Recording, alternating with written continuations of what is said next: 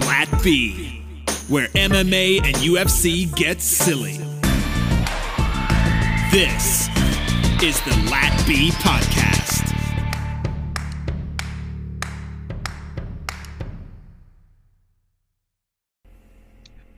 Welcome back. Welcome back to Lat B MMA Podcast. As always, I'm your host, Emmanuel, coming in with the best co-hostess. We have Cheney filling in the backseat, getting it done. Oh, what a week we had ahead of us. Unbelievable news breaking, un amounts of news dropping. First and foremost, I guess the first thing we got to say, uh, condolences to Khabib Nurmagomedov and the legacy that he now has to carry on from his father. He sub- was finally subdued by COVID 19 or was it upper respiratory? I was kind of getting mixed signals there. Um, I thought he had like a heart, like an actual heart transplant, not a heart transplant, but some valve or something done on his heart. I don't remember, but he went into a coma, and then while he was right. in his coma, he contracted COVID nineteen. This is my face with it. I feel bad that Khabib lost his dad. Absolutely. Um, it is a lot of weight to carry. Um, but I, for his country, from what I gather, that his father stood for. But I feel like Khabib, I mean, most people would say that he's a really honorable dude. He's like really, that he's a son to be proud of and a good person to carry on the legacy of his family name. Like, who says bad stuff about Khabib? Correct. Uh, Except uh, me. Some feminists. Some feminists. Yeah. so he's definitely, uh, yeah. Hopefully, everything gets squared away. He gets a hero's funeral, which I'm don't call sure me a feminist again. oh, apologize. I'm sorry. so, either way, um, all right, COVID keeps rearing its ugly head, affecting the card that we're going to have this weekend 251 the pay-per-view has already been ha, has already had the main event fall out due to covid corners have already popped for covid people have already replacing people for covid so it's really starting to touch our sport now i feel like more the more so than ever but Jacare wasn't he the og when they first tried to put this on he's the first one he's I mean, as far as I know, he should be cured by now. He should have the antibodies at this point. Gilbert Burns being the second half to that main event against Kamaru Usman popping. This is my face with that. I, I didn't ever think that was going to go down. Interesting. Why not?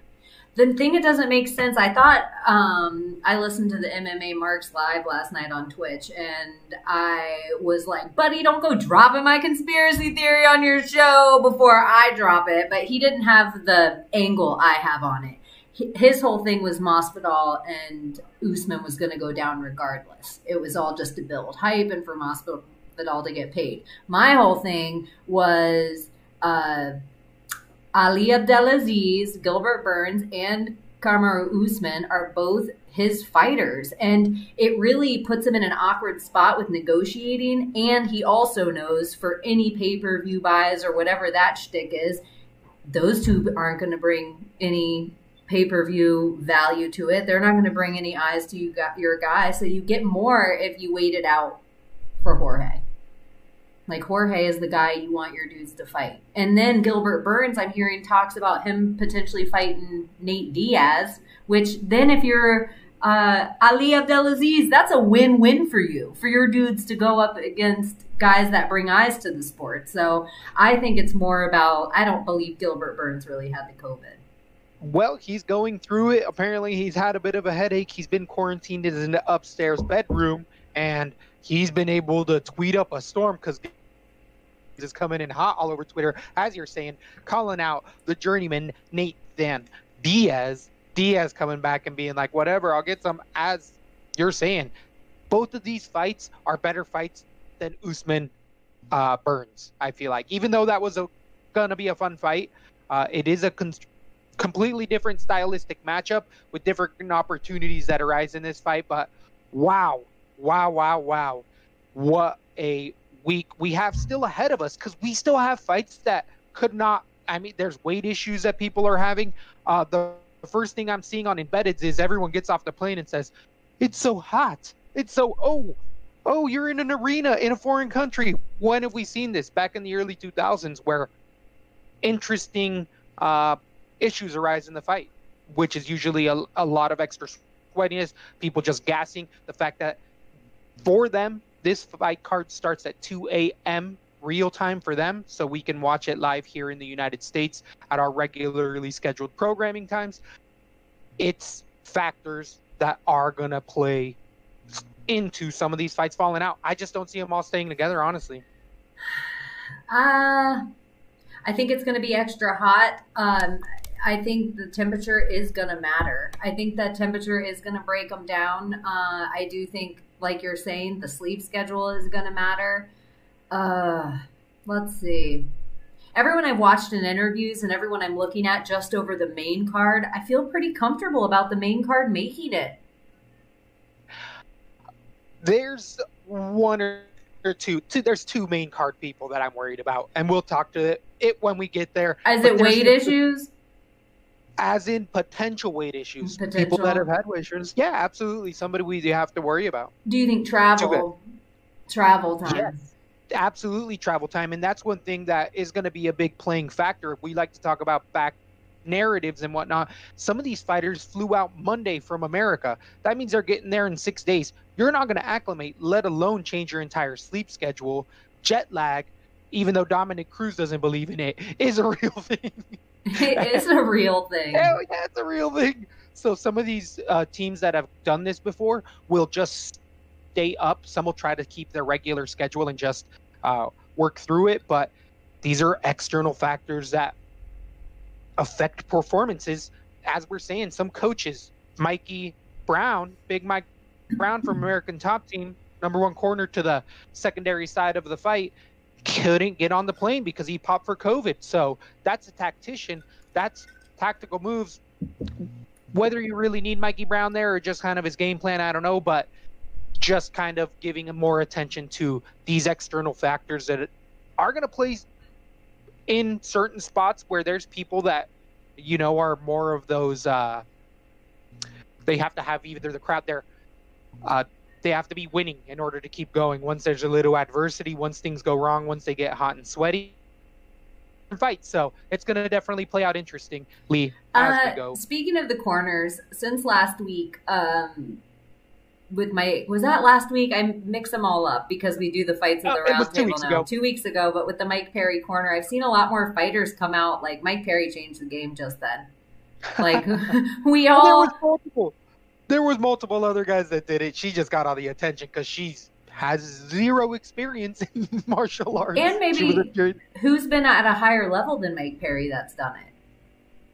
Alvi when he was a contender.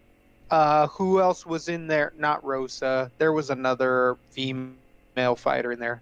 I want to say Alex Perez might have had even his wife in there as a corner, but she's a fighter. So I just I don't like, even oh, care about the wife or whoever's in the corner. I just mean for financial reasons. I just mean for Oh. pure financial reasons of why would you pay all these people to be there? Travel, you have to pay expenses. The UFC doesn't pay True. all that, hotel rooms and all that. For me personally, I am a person that would thrive off of if I were in the heat of the second round. I might. I, I like coaches, a good coach that I would feel comfortable. I would like somebody to be like, grab the wrist, grab the wrist, grab the, you know, like you because I was doing something wrong and about to get caught up. Uh, sometimes I, I think where adrenaline takes over, I would need that. But it seems like Mike Perry is a guy that lives on adrenaline all the time. He's very comfortable in that place. Um, Absolutely. But it just makes me wonder about what other guys. I think Jeremy Stephens was the other guy that came out and doesn't think he'll get to have a corner from now on. Oh, interesting. I did hear some guys. Gil Melendez also had his wife. The more I think about it, but yeah, as far as financially, it makes absolute sense. Hey, Mike Perry had enough money to be able to buy that little Reese's peanut butter cupcake, brand new car. so, she's. Did you see her rolling around in her new Jeep or whatever over there in Orlando? No. Big bow uh-huh. on it and everything. That's sweet. so good for them. Good he, for him. She's he seems like work. he loves hard and leaves fast. I don't know. The Platinum Princess seemed like she. Oh, she seemed like a firecracker as well. If you, I, I wonder what happened to the Platinum Princess. I bet you she wasn't her own friend in whatever those conversations were.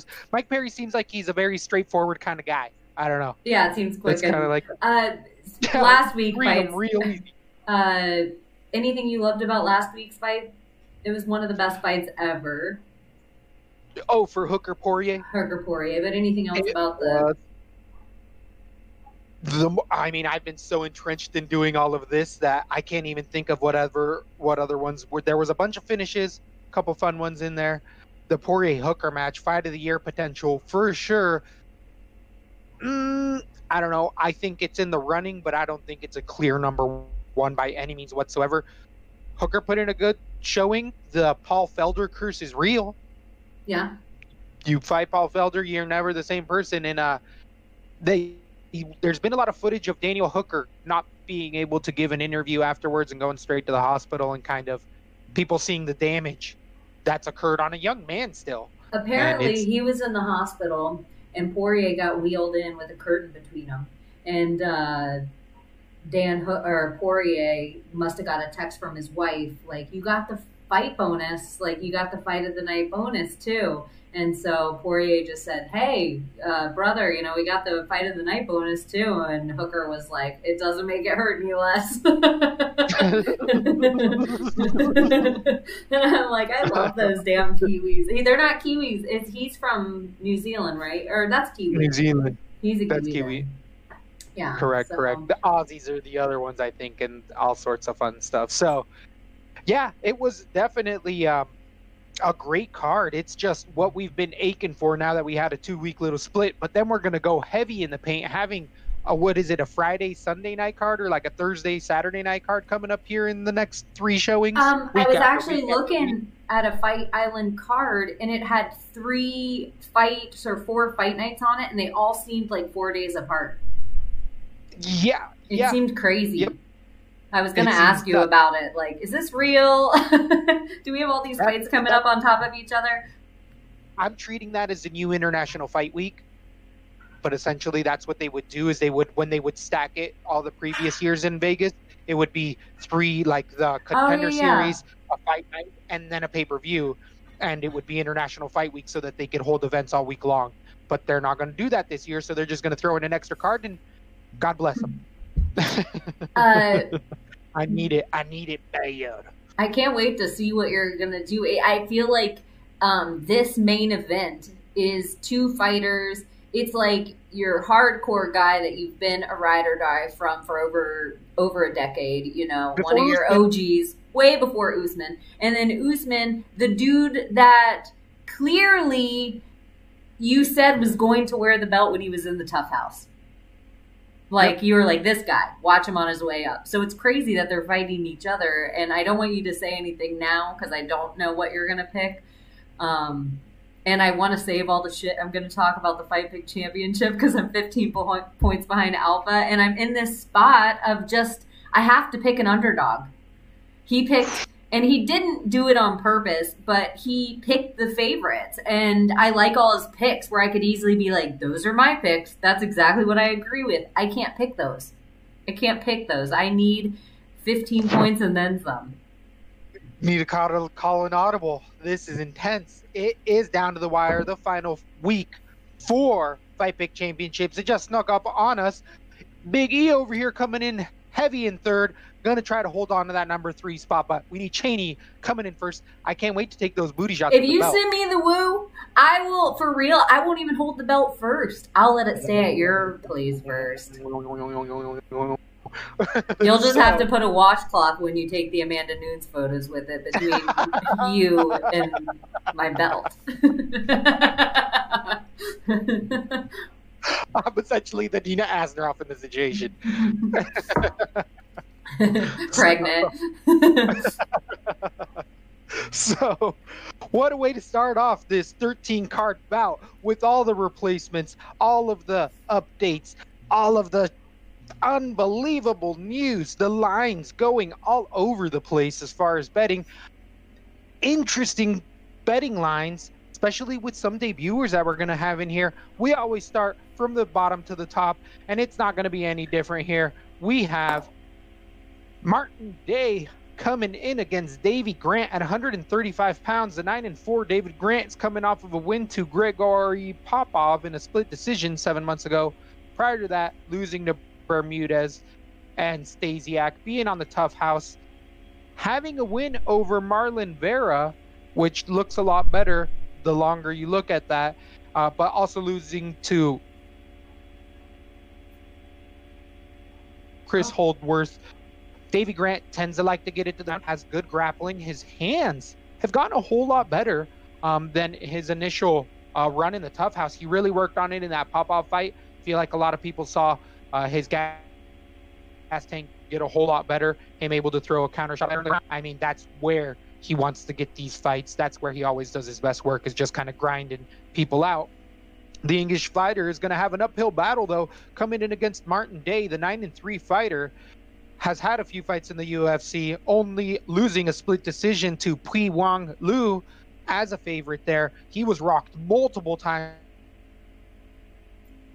in that fight, never got his feet back from under him, but all these trained with um, Max Holloway, been a long time training camp. He's going to have him in his corner now, but he's one of these guys that all the way around just doesn't really jump out anywhere. Jack of all trades, master of none, not tons of power. His chin is just iffy. He just gets a little too rocked too often, and he's serviceable on the ground, but he is. He, I think he does have uh, a disadvantage there. I think Grant would be able to grind him out a whole lot easier out of those two. And I'm to end up going with the. Oh, I want to go with the underdog. I'm to go with the underdog, David Grant. We tell you guys to stay away from these first fights. There's a reason for that. I think I've been having luck playing some of these earlier fights. I got to just.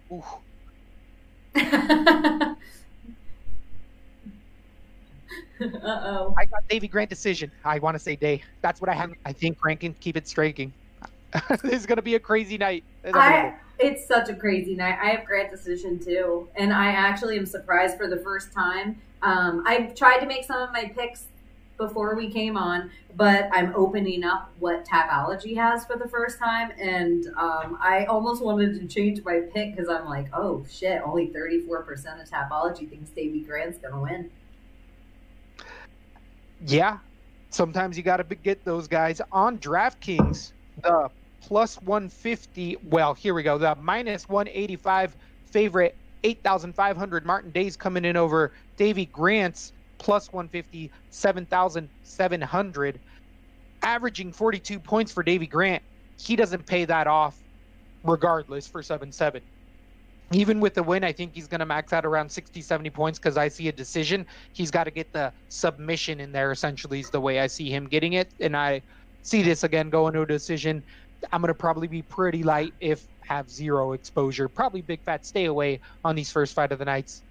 I could see one play on day just because out of both uh, they both have finish potential in here. I'm gonna stay away. I'm gonna stay away. There's so many other spots. We got 13 bouts, 12 more to go. Lap rules gonna... are so important to me tonight more than ever. Tonight more than ever. Ugh. So then we're. I hate right. it. I hate it. I, even the main event, I've gone back and forth on so many times. Every single one of the fights, every single one of the top three, I've gone back and forth on. And Absolutely. Y'all hating on Paige VanZant. I've been hating from the get go. I was telling you guys months ago to keep putting money on that. I did. It's going to get crazy, and it absolutely has. But one before we get there is going to be at 135 pounds, where we have Vanessa Melo coming in against Karol Rosa.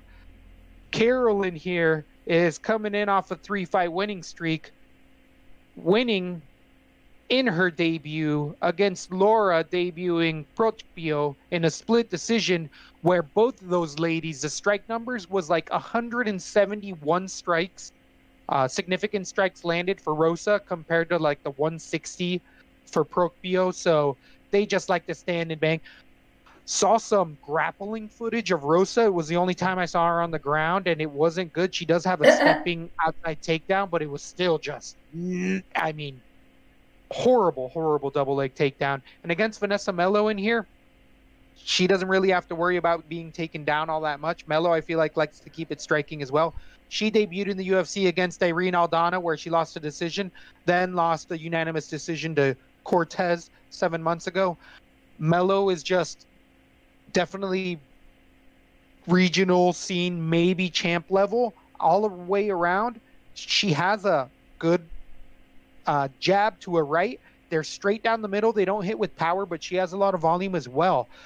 I actually think that uh, Rosa's getting a little too overhyped here for the level of competition. It was a debut fighter off the regional scene and stuff. Just the tape I saw, the stuff I saw, neither of these ladies are athletes.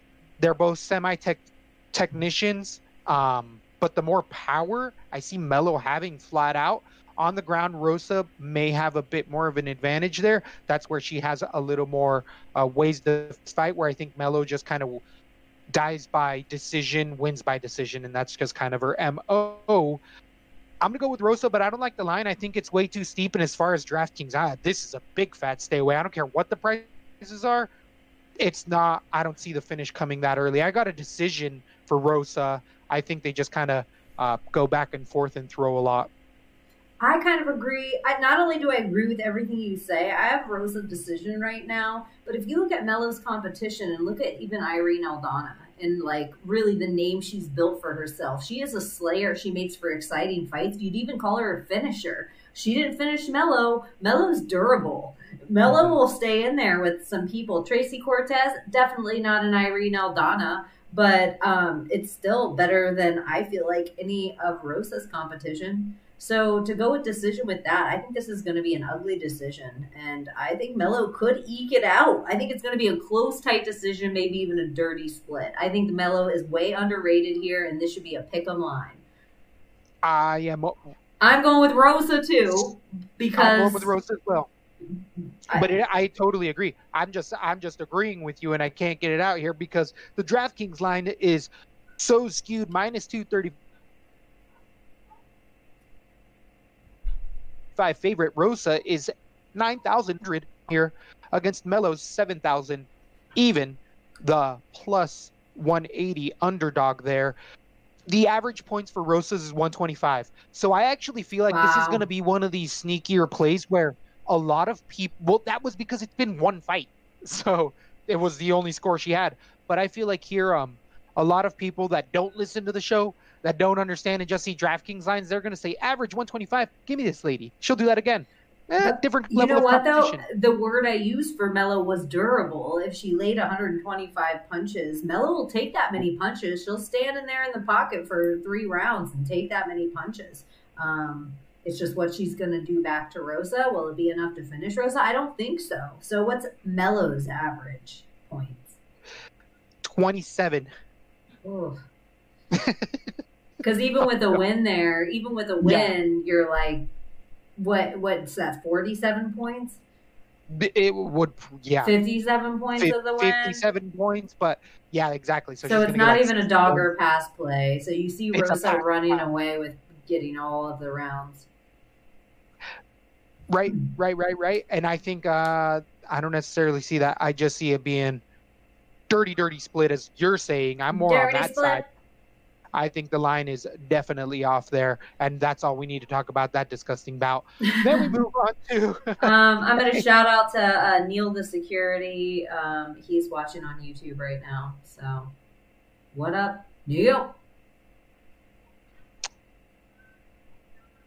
Hey Neil, thanks. Oh, okay. your line's cutting out on me pretty bad. I don't know if it's happening. So. Oh, is it? uh, your line's cutting out on me too. Yeah, all of a sudden you're freezing every once in a while. You like, too. so, getting back to the debuting fighter, hopefully it just works out. We have debuting Zaglas Zagulov coming in against Raulian Pava, Raulian Pava, Julian Pava in here. The 19 and 3 fighter is coming off of a big win against Mark De La Rosa with a TKO four months ago. Prior to that, losing to Bontorin via cut stoppage in an amazing one rounder, beating Kai Kara France and losing that split decision, uh, but also having some wins there in the contender series. Pava's come in with the, tragic story of his girlfriend, but avenging her essentially, and just coming back and showing tons of power, if not a black belt by this point. Uh, the Brazilian young man has definitely just shown that his uh, gas tank is up to par. He showed that in that France fight and takedown defense is getting better and better nonstop it together at 24 years old and maybe not even just starting to put it together. He's just this is where he's at and he's only going to keep growing from here. And if that keeps happening, these uh, discrepancies in whoop what is that betting is going to keep going because Paiva just looks like he has all the right stuff in all the right places right now. Against the debuter Zako Zugalov here, the 13 and 3 fighter has some actual competition level that's UFC caliber. Last beating Ali Bagautinov in a split decision. Prior to that, getting one over Tyson Nam in a decision where he hurt Nam a few times uh, and made that close. Some of the decisions he's lost in there also very competitive. He's a Kazakhstan grappler fighter. He has a solid double leg takedown. He has good timing on a single leg.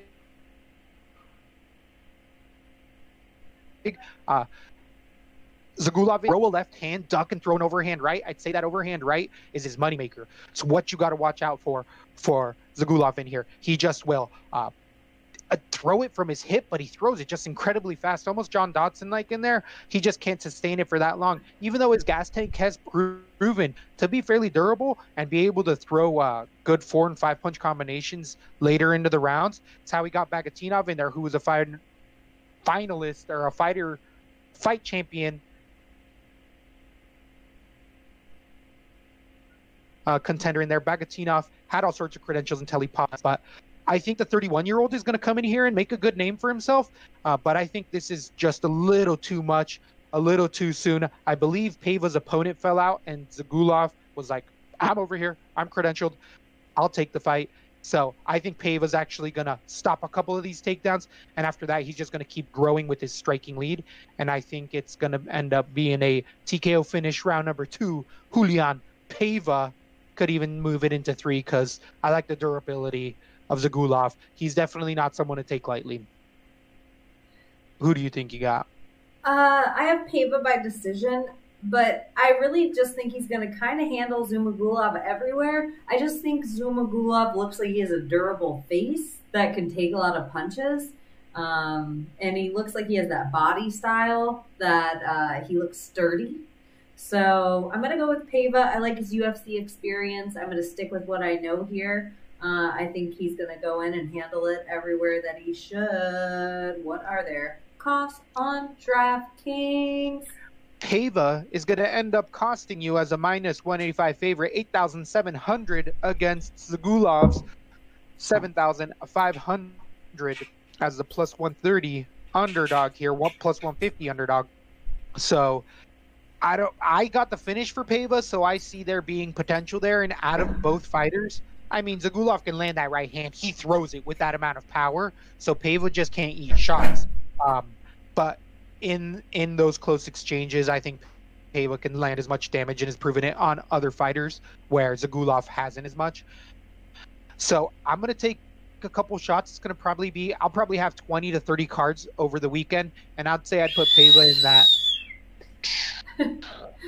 Hey, big spender. 20 30 percent 20 30 percent in there uh, it's gonna be in there but on the he's gonna be one of those guys that i feel like can really go over his price tag at 8700 but definitely steep one of the nights that I was doing well, which I don't remember the last time I did well, so it must have been right when this came out. I must have won a contest or something. So I entered the $25 card for the UFC 251. Wow. It was forever ago, and I totally forgot about it until they were like, just so you know, so and so fell out. No Gilbert Burns. I was just like, oh shit. I didn't know I even had this. So I'm probably going to hmm. play like 10 cards. Right. Um, I have that big card. I'm gonna play that card like my Fight Pick Championship card, so it's kind of all in one basket. Or I should play that card like my real picks because I feel like I'm gonna have to get slightly wackadoo with my Fight Pick Championships. For those million dollars, it's not always the ch- like it's the it's the random one. It's so It's you one. It's just Yeah. one random one. And because of the 15 points, it really sets me up in an odd it's place. just one random one that everyone else doesn't have. It's, it's very doable.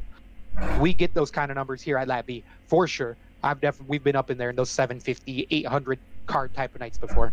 Yeah, so um, Paiva, um, he will not be on. He he will not be on my money card. I might play him once, twice, but he won't be on my money card. Neither will.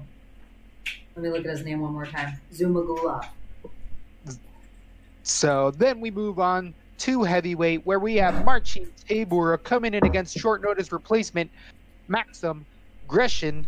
Gresham coming in with a what is it here? 37 and 2 record. He's fought out of the PFL. He's fought people like Jordan Johnson winning a draw, majority draw, beating Mokhtarian. I didn't even know they ma- made Mokhtarians that big uh, beating Jordan Johnson again, Shiloh Rama as well, having multiple wins in the PFL in here. He's definitely uh, the closest level to UFC that he's been at and looked well, has a good gas tank. He's a 205er, though, who's moving up because this is a short notice replacement for Tybura's replacement, who was initially Alexander Ramov, who ended up having an either shoulder or knee issue that made him fall out about 12 to 13 days ago.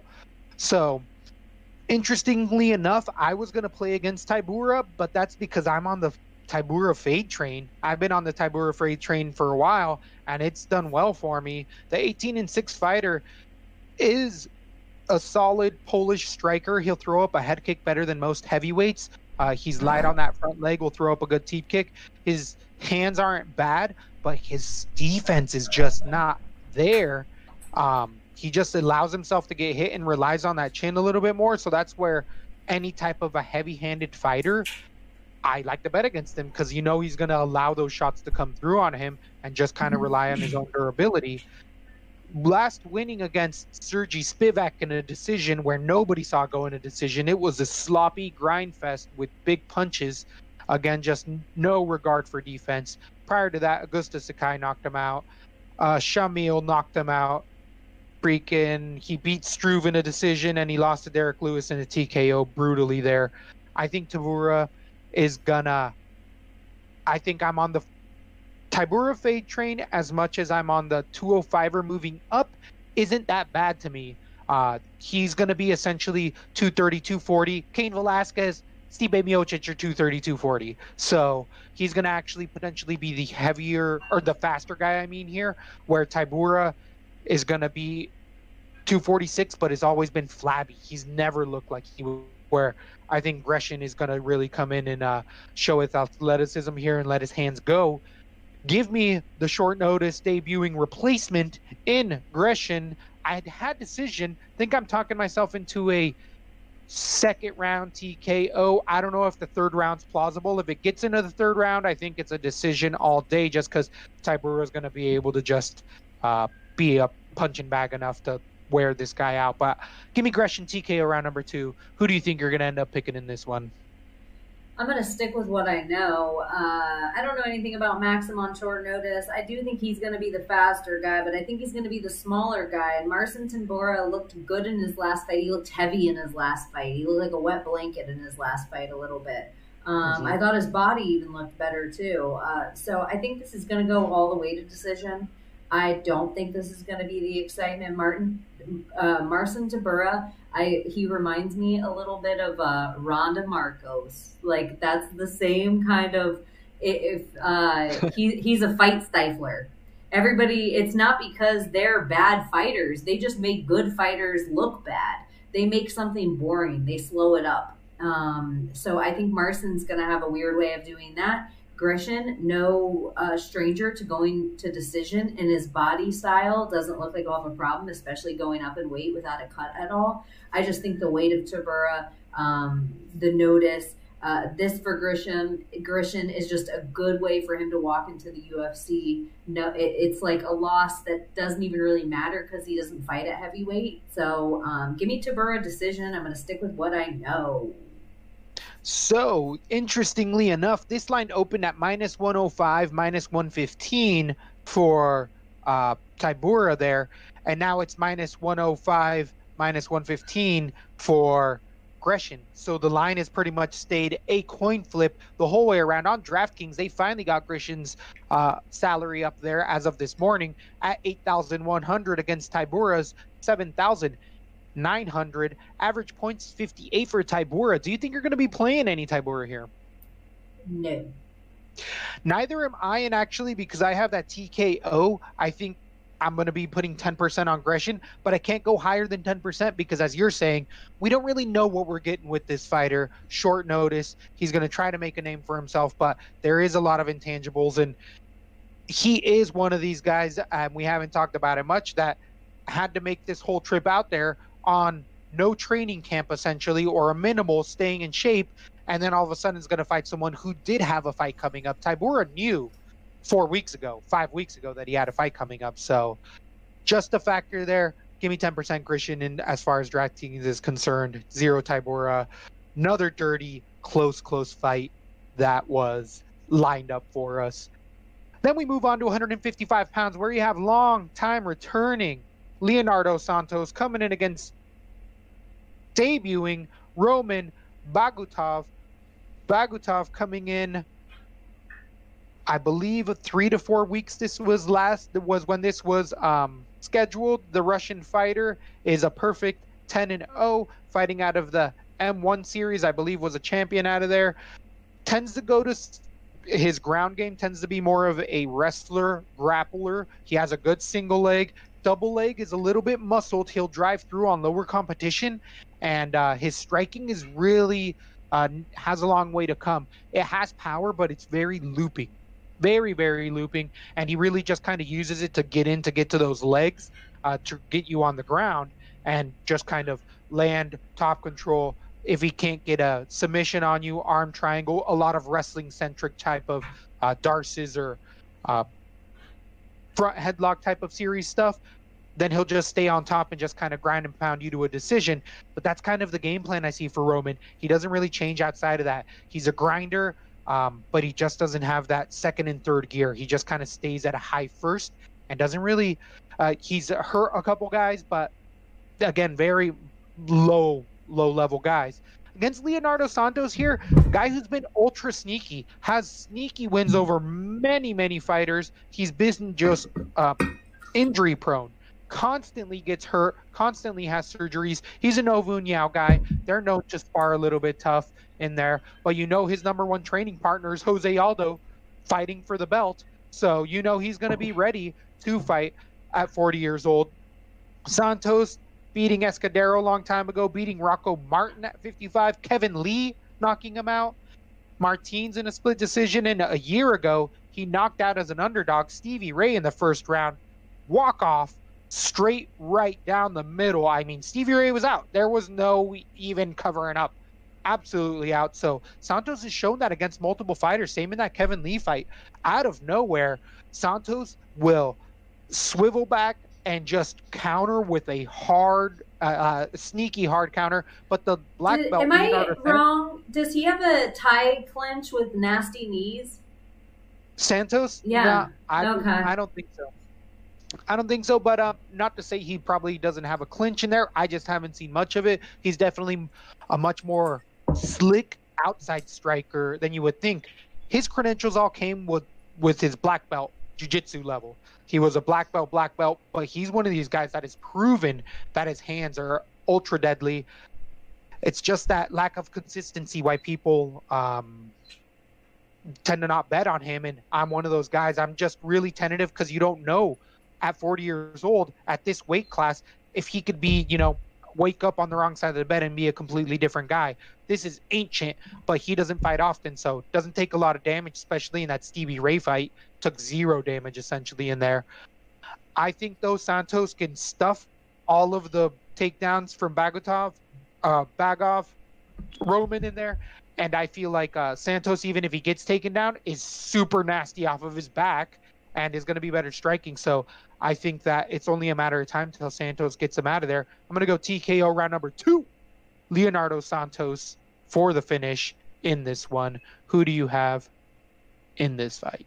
Right now, I'm really. I was just changing my pick in the Masvidal Usman fight. I was just arguing by what you were saying. I'm like, oh, maybe I'm going back the other way. Because I kind of see uh, Bogatov has better grappling, uh, but Santos, I don't know why. I see on the his timing um, is just going to be better, faster, and I see by the second round, uh, Bogatov's going to go in for a very uh, slow, uh, labored takedown that Leonardo Santos is going to see right up the middle, nasty knee, catch him, another nasty knockout by Leonardo Santos. I'm going to stick with what I know again. Um, I wonder if that's going to become a theme for me through the night. Uh, yeah, I like everything Leonardo's shown me in there of recent. There'd be no nothing, no reason to go with a newcomer. Submission? Absolutely. Can you see the submission? Can you see the neck getting caught up easy? Oh yeah, especially with the uh, some of the doubles. If he shoots, if Roman shoots singles, he's not going to be as into it. But his doubles are just seemed very telegraphed. Telegraphed. I, it was the yeah. word I was trying to think of, and while I was talking, I'm like, Santos. He's that level of black belt that will snatch it up in there. So I like the inside the distance prop for this one. Uh, if I was going to play a line, it'd probably be the inside the distance prop. Um, so I like Santos in that second round. I like what you're saying as well. On DraftKings, you're going to get the minus 185 favorite, 8,800 against Romans, 7,400 plus 150. I feel like we've seen this line a few times already throughout the night, and uh, the vets are coming in kind of heavy. Do you think you're going to play either of these guys on your DraftKings because uh, for eight eight, I'm going to play Santos in some places. I'm going to put him on that because I can see him what? cinching up the neck um, on a labored double leg takedown, or I can see him knocking him out the same way. So I can see him finishing either side on this guy. So I got to put him some places. I agree. I think it's going to be in that 20% range as well. I want all finishers in there or high output. So definitely going to be an interesting bout. I am going to be, yeah, 20% for Santos. I'm not going to go with Roman anywhere in that spot. And then we have a sneaky, ultra sneaky fight coming up in Makwan Amir Khan coming in against Danny Henry such at 145 pounds. This is such such a sneaky, sneaky fight. You know I'm a big Hatchet fanboy when Danny Henry was cashing me out against Duadu, all that big money over two years ago. Since then, though, Dan Ige got it done very quickly in a rear naked choke there a year ago, but Ige's really proven to be a whole lot better. The thing that sucks in both of those fights for Dan Henry in there is that the Duadu fight was a quick overhand right, and the submission from Ige was in the first or second minute of the fight. So we haven't really seen much of Dan Henry. We've seen a lot of regional stuff.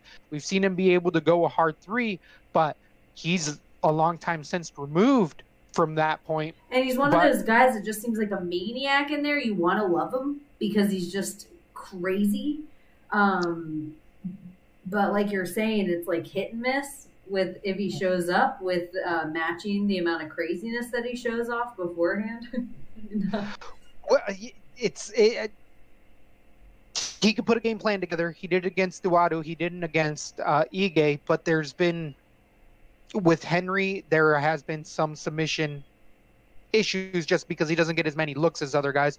But against Amir Khan here, he doesn't necessarily have to worry about the submission so much. Uh, Amir Khan does have some of those front headlock chokes I was talking about with wrestlers, and that's because Amir Khan is a long-time wrestler. Mr. Finland is one of those few model type of fighters who also uh, has an interesting story that Evil Twin didn't know this story, and I feel like we've talked about it. But I wish he not- could jump in right now. uh, he eventually will, I'm sure. Yeah, I know it'd be uh, easy now. He can just pop on over. Definitely. He can pop on over to the Lat Me Discord. Good to know. Um, But here, Amir, Amir Khan, uh, there was, I believe, it was some sort of D1 wrestler. I can't think of who specifically, but was saying that they went to the European circuit and were wrestling just to get different looks in their college days. And they went to somewhere where Amir Khan was, whatever school he was, and he was in the middle of getting expelled for popping on all sorts of steroids in college. He hasn't popped in the UFC, but hey, you know, once you get used to that kind of stuff, you just figure out ways to get around all of it. And this is going to be in Yas with no USADA, yeah. which is what I'm talking about. So I'm just saying, no USADA, so could be a factor in here. But Amir Khan likes to get it done with his wrestling in there. I mean, he has serviceable hands, a little bit of power in there, but it's really his takedowns. He'll put a lot of takedowns on you, get a lot of top position. He threatens with uh, Darces, but it's that front headlock, those guillotines. What he have? The anaconda choke against Fishgold in there. Mm-hmm. Uh, but last losing Shane Burgos via TKO, where we really saw the gas tank fail Amir Khan, which I think is the number one thing I see in Amir Khan. And why I it's somebody that I don't like to put money on is that that third round is always his absolutely hardest round. He's a front runner. That's the word I couldn't think of earlier. So the heat, the unstable conditions, the, the weird training. Khan, mm. absolutely. The I think Amir Khan is one of these guys that we've seen in other fights that he's lost. When he when everything isn't going his way, he'll fold up shop. He won't uh, keep trying to grab it out in there. Do you think if Danny not, Henry's one of those guys that you think is a cardio king in the third round though? I he's like he's one more, of those guys that you actually think. I think he's more of a grinder. I think if we I my stylistically here, I think we have an athlete versus a grinder. And here at Labby, I like to go with a grinder. Weren't so, you just saying though that uh, we didn't see enough of uh, Danny Henry in his I fights agree. to even know? And the only fight that we seen him go the uh, the distance was against Tay Less. I'm just ah. saying. great points. Great, great points here. Uh, absolutely. And Tay Less is by far a lot worse everywhere than Amir Khan. But here I feel like uh, I think Amir Khan wins the first two rounds. And I think at the end of the second, he's sucking a whole lot more air. And I think Dan Henry comes in heavy in the third, gets a third round TKO. Give me an underdog. You wanted him. You got him. Plus 160. It's you know, one. I have Amirkhani decision because I think he easily walks away with the first two rounds. Um, Dan Henry, like you're saying, he just hasn't shown me enough. I like, even though uh, American did get knocked out in his last fight, I thought he looked good in there. I thought he looked good at weigh-ins. Um, where I was, I went with Shane Burgos, so I it wasn't like I was surprised. Mm-hmm. I just thought that was a step up. I like Danny Henry he's just no Shane Burgos. I think his the, his style is uh, 101. I do think he's a grinder. He's like grinder 101 style, and I think he's going to get caught with one of those kooky American knees, spinning elbows, something wacky enough mm-hmm. to hurt him. And he's I have Amirkhani decision, but I could see Danny Henry also getting that neck caught up. Um, but if you're going to go with an underdog, Danny Henry's that kind of guy. Like he's that kind of dude that, that doesn't wilt under the pressure of being a huge underdog. Um, he comes in there like a fucking madman. He has that like Jeremy Stephens like ah! six foot, six foot against the five ten American. Not too many guys taller than American in this weight class. So Danny Henry is taller. I mean, doesn't necessarily work out for James Vick, but uh, it is just I don't know. Khama Worthy was a scary play that ended up working out kind yeah, of Yeah, it did. And I, I do like Danny Henry. I feel like I just shit on him a little bit. He is one of my favorite fighters, and I've kind of been an anti Amirkhani guy. Um, and pro Danny Henry, it's weird to pick Amirkhani right now, but I just want to stick with what I know a little bit. well, like a lot of other people, you're going in heavy with Amir Khan at 8,600 on DraftKings against Danny Henry, 7,600 averaging points for Amir Khan, seven, 76 points.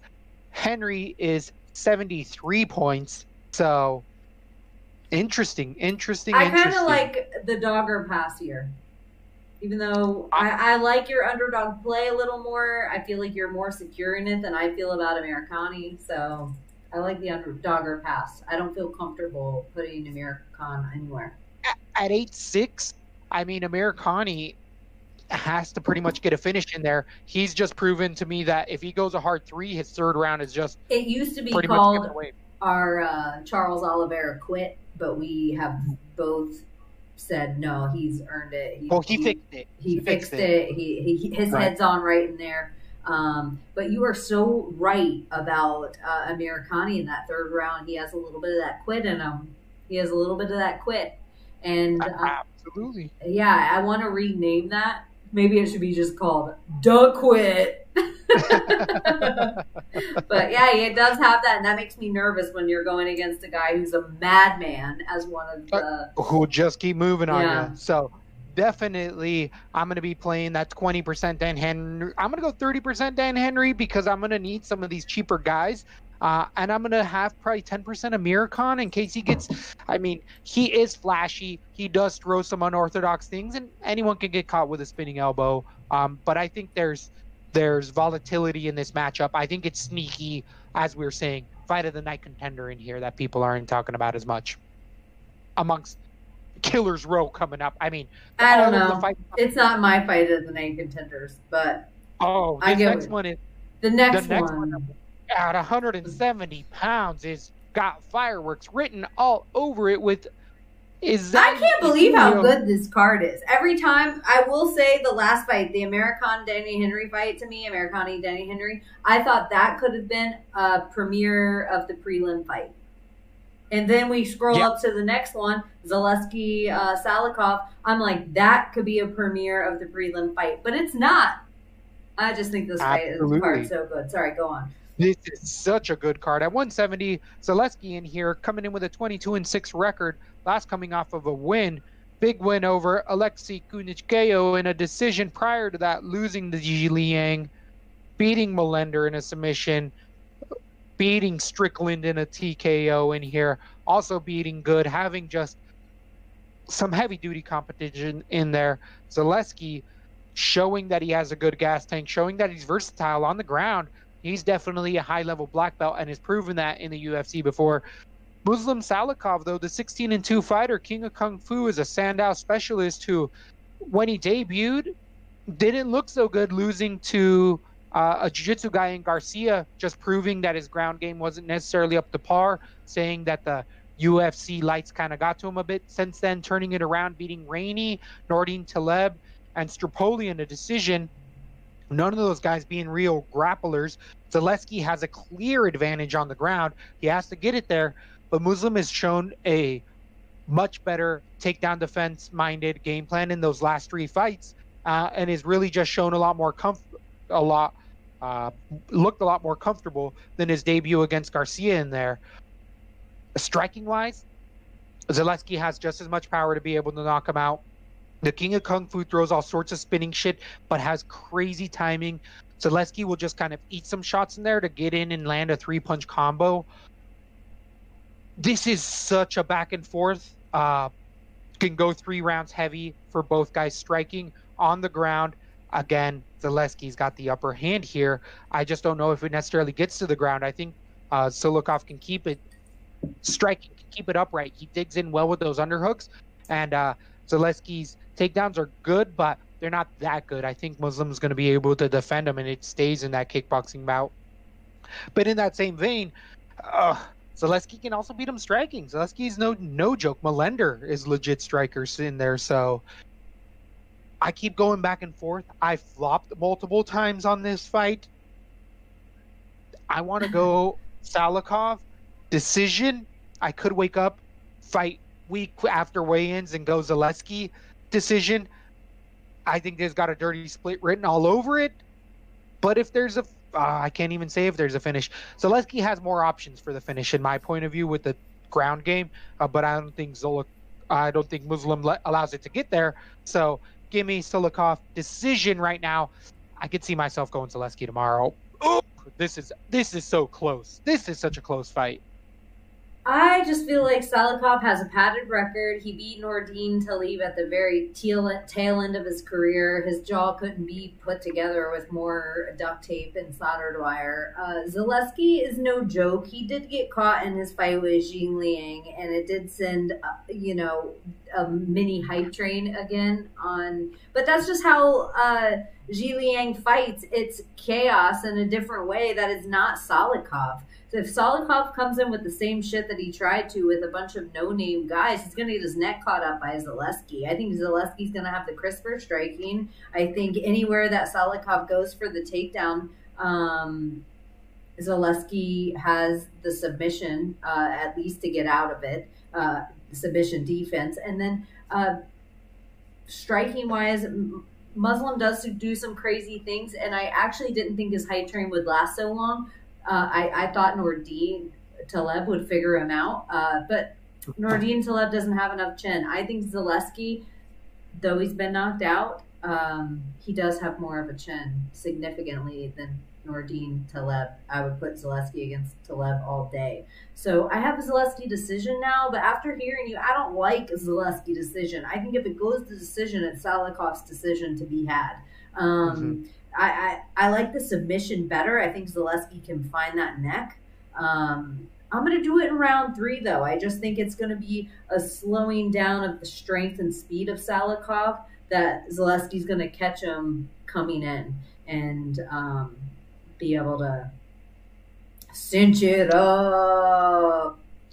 Yeah, you make great points. I think that this is just one that you kind of have got to have exposure 10 and 10% to each guy.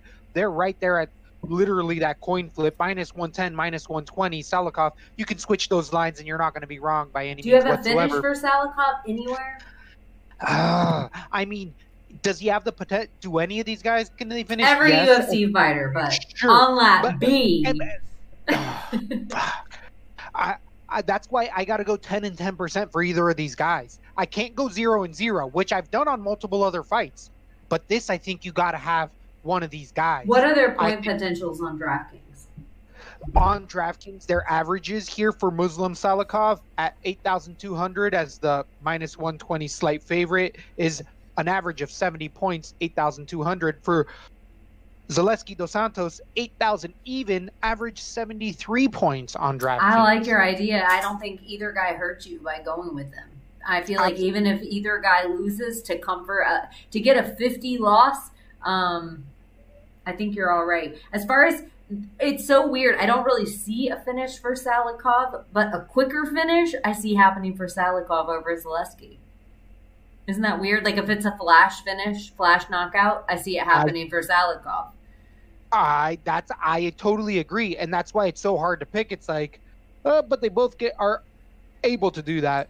Um, so it's really, really, really interesting. Just great fight.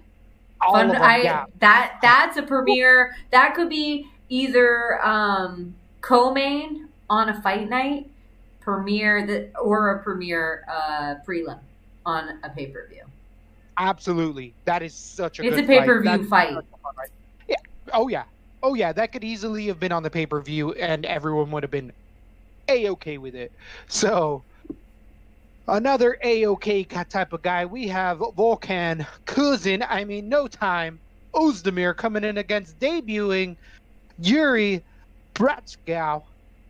Denisia Yuri in here is 26 and 3, coming off of the Rizin scene, having multiple wins over Muhammad. Well, he lost to Lala and then avenged it in the retired fighter be winning via TKO, then beating Fabiano Maldonado, beating CB Dollaway, having I think even a fight against the Gross Barros and beating him as well. The 27 year old is on a retirement tour, knocking out all of or beating all of the retired guys from the UFC.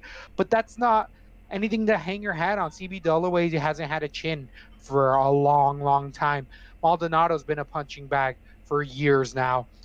Lala, I'm surprised they sanctioned him to fight. I mean, unfortunately for him, he just shouldn't have been fighting. And watching that fight, it wasn't anything good.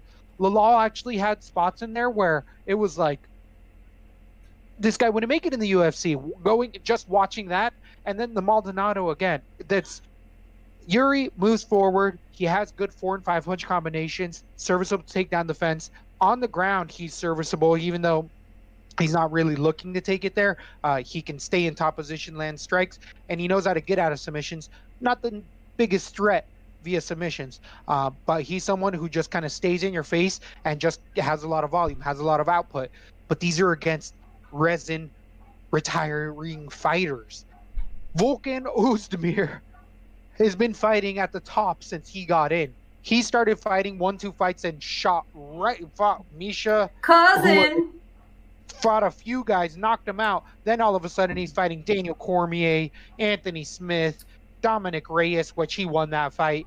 Then last coming off of a two fight winning streak to Ilir Latifi in a TKO and Alexander Rakic in a fight of the year contender in 2019 where Rakic's shin was dominated and I still don't see how Rakic ended up um, losing that fight with the only two takedowns in the entire fight. I feel So- like Ozdemir has gotten screwed a lot in decisions because didn't don't we even look back at that Reyes fight and we're like, he he lost.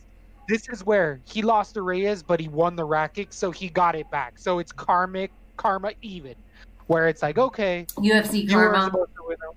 Absolutely in there, but um, just the level of fighter that Ozdemir is fighting compared to Yuri is leaps and ba- there's like a whole top fifteen John before Jones. Yuri even gets exactly. Yeah, DC TC Dominic Anthony Reyes. Yeah. so much better level. So Anthony actually Smith, isn't that the other time he got screwed?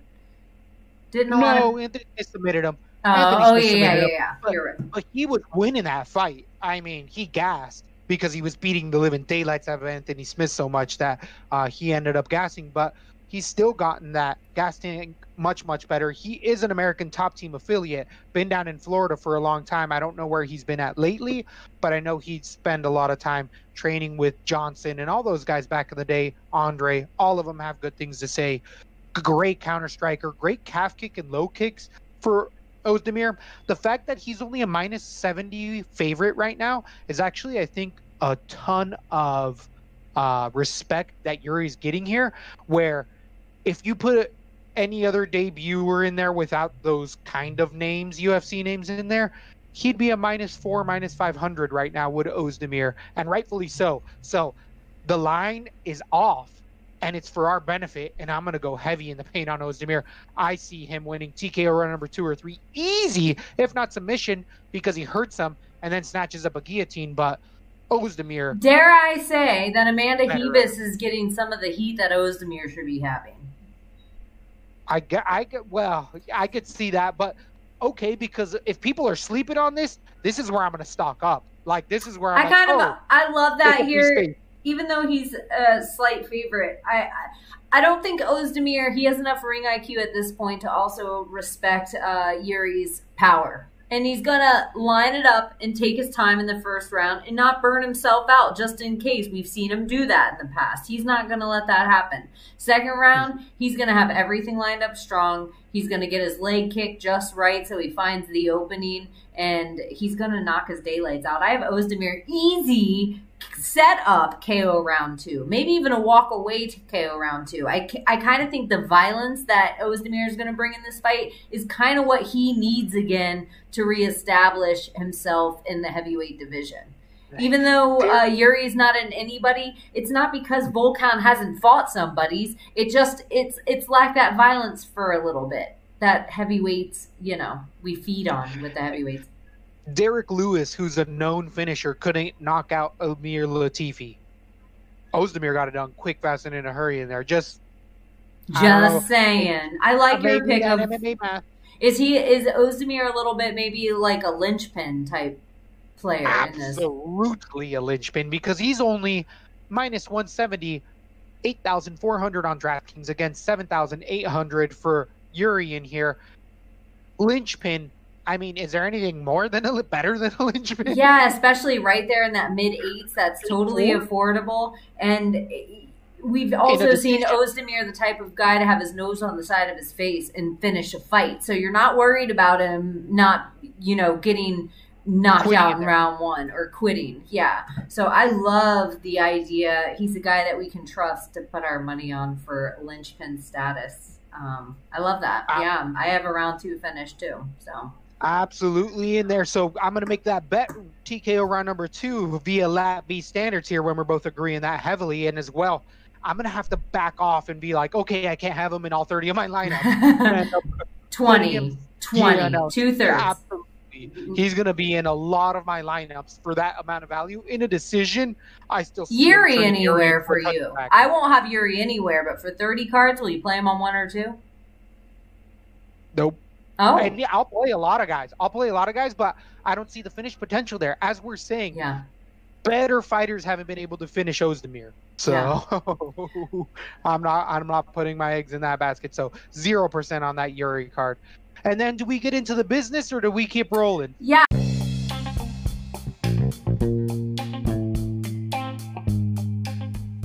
And as always, you can find us on Twitter at latb underscore MMA, on Instagram at latb underscore MMA, to email us at lesboandthebeam at gmail.com. For me, Emmanuel, you can always find me at Zoltanite. For Cheney, it is always at Weakneck Baby. Be sure to hit that like and subscribe. Thank you for listening. Welcome back to the main card, also known as the pay-per-view better the finals for the fight pit championships. We got Lap B coming in hard in the top three spots. Cheney's got the leader. She's just trailing the leader by oh so half a step, giving him a flat tire. About to come in with that belt. I'm tanning. I'm getting ready for this photo shoot. So we gotta we gotta do something. We gotta figure it out. Oh, I'm. I actually have nerves about it. I haven't cared once the entire time, and uh, I, I think it's Conor McGregor that he's like gracious in victory and gracious in defeat.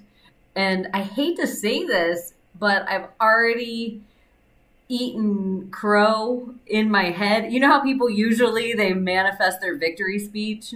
I've already manifested how Alpha's been the better man all season. This is I know. He's been he's gotten more picks right than me. I bet if you lined him up, the scoring of this allowed me to catch up. I've been in second place so much. So many times. I haven't really gotten in first. He has gotten in first so many times and carried the lead for so long. So really I'm setting myself up here like I'm Jessica I going against Shevchenko right oh now. my goodness. Don't you even. Don't you put me in that group.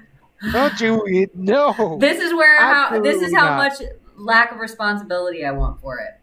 I want to just be like whatever picks you tell me to pick. Those are the- I'll let you hold the belt for so long afterward. It'll be like we did it as a team. I think I've committed myself to having to take nudies with this belt.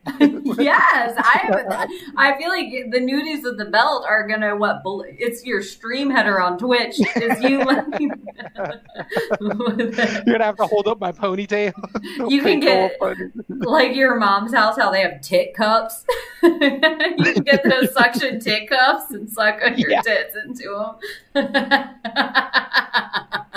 we just took it to a next level. Anyway, so I've thought of that too, and then I've thought of the the close enough where it's just that kooky decision, like y'all doubted PVZ the whole time. The whole time, thought this 115er was just gonna stroll up to the 125 and take out my girl PVZ. I I have to go with something like that, and it's there's three I can go with, and I know we're gonna break down all these fights. Aldo, Gamebred, or PVZ? wow. I know, isn't it weird? It's not Max Holloway and it's not Jessica Andrade, but I almost want to pull up Alpha's picks while we talk about them throughout the night on Discord.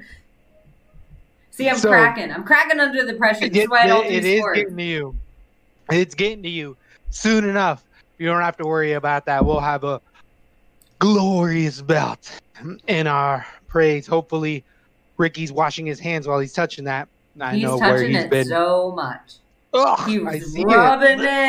it, rubbing it. It's like he's got hand sanitizer without the sanitizer. I don't know what's going on. so Stroking eh. it. definitely at 125 pounds, the pay per view is going to start off with a bang. We have Paige Van Zant coming in against Amanda Ribas. This bout has been on the books for quite a while now. We've known about it here at Lat B. I told you guys when it was uh, minus 250 Amanda Ribas, and I said, "Hey guys, throw the wall, throw everything at it." It's You're not like, it's not turning around. Yeah, I'm like, it's not going to go down. It's only going to go up way more. Did I see minus 900? No. But is it almost justifiable? Yeah. Uh, From what we've seen lately out of both fighters and just the communication we've got lately, I think Paige Van Zant can put in a valiant effort with 8 and 4, being a longtime veteran of the UFC, coming off of a win to Rachel Ostovich. Um, I mean, I just think Ostovich would get eaten alive by Ribas here.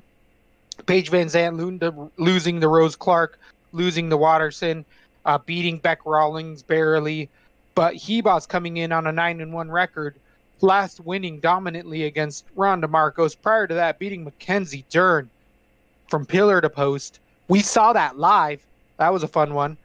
Uh, Ribas really coming in as an underdog there and proving it, beating Emily Whitmire at her own game in submissions. The black belt Ribas comes in with outstanding striking and has really worked on it nonstop. The rumor mill had it ever since the uh, her debut in the UFC. She had gone to American Top Team and specifically been training with JJ and working on only her striking because she's like, I'm a black belt.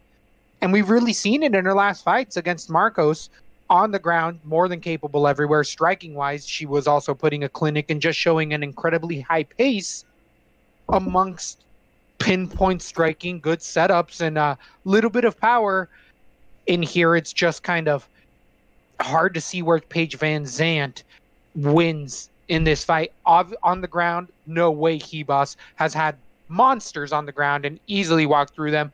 Striking wise, Paige Van Zant has a couple kicks that she Who might be able to sneak in there. that she's had Uh, on the ground? Dern, Dern on the ground.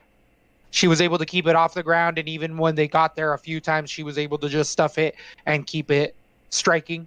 Uh, where Van Zant just hasn't had to deal with that in any of her How fights. does Dern earn the title of monster on the ground? just because she's a Brazilian world because she has that booty.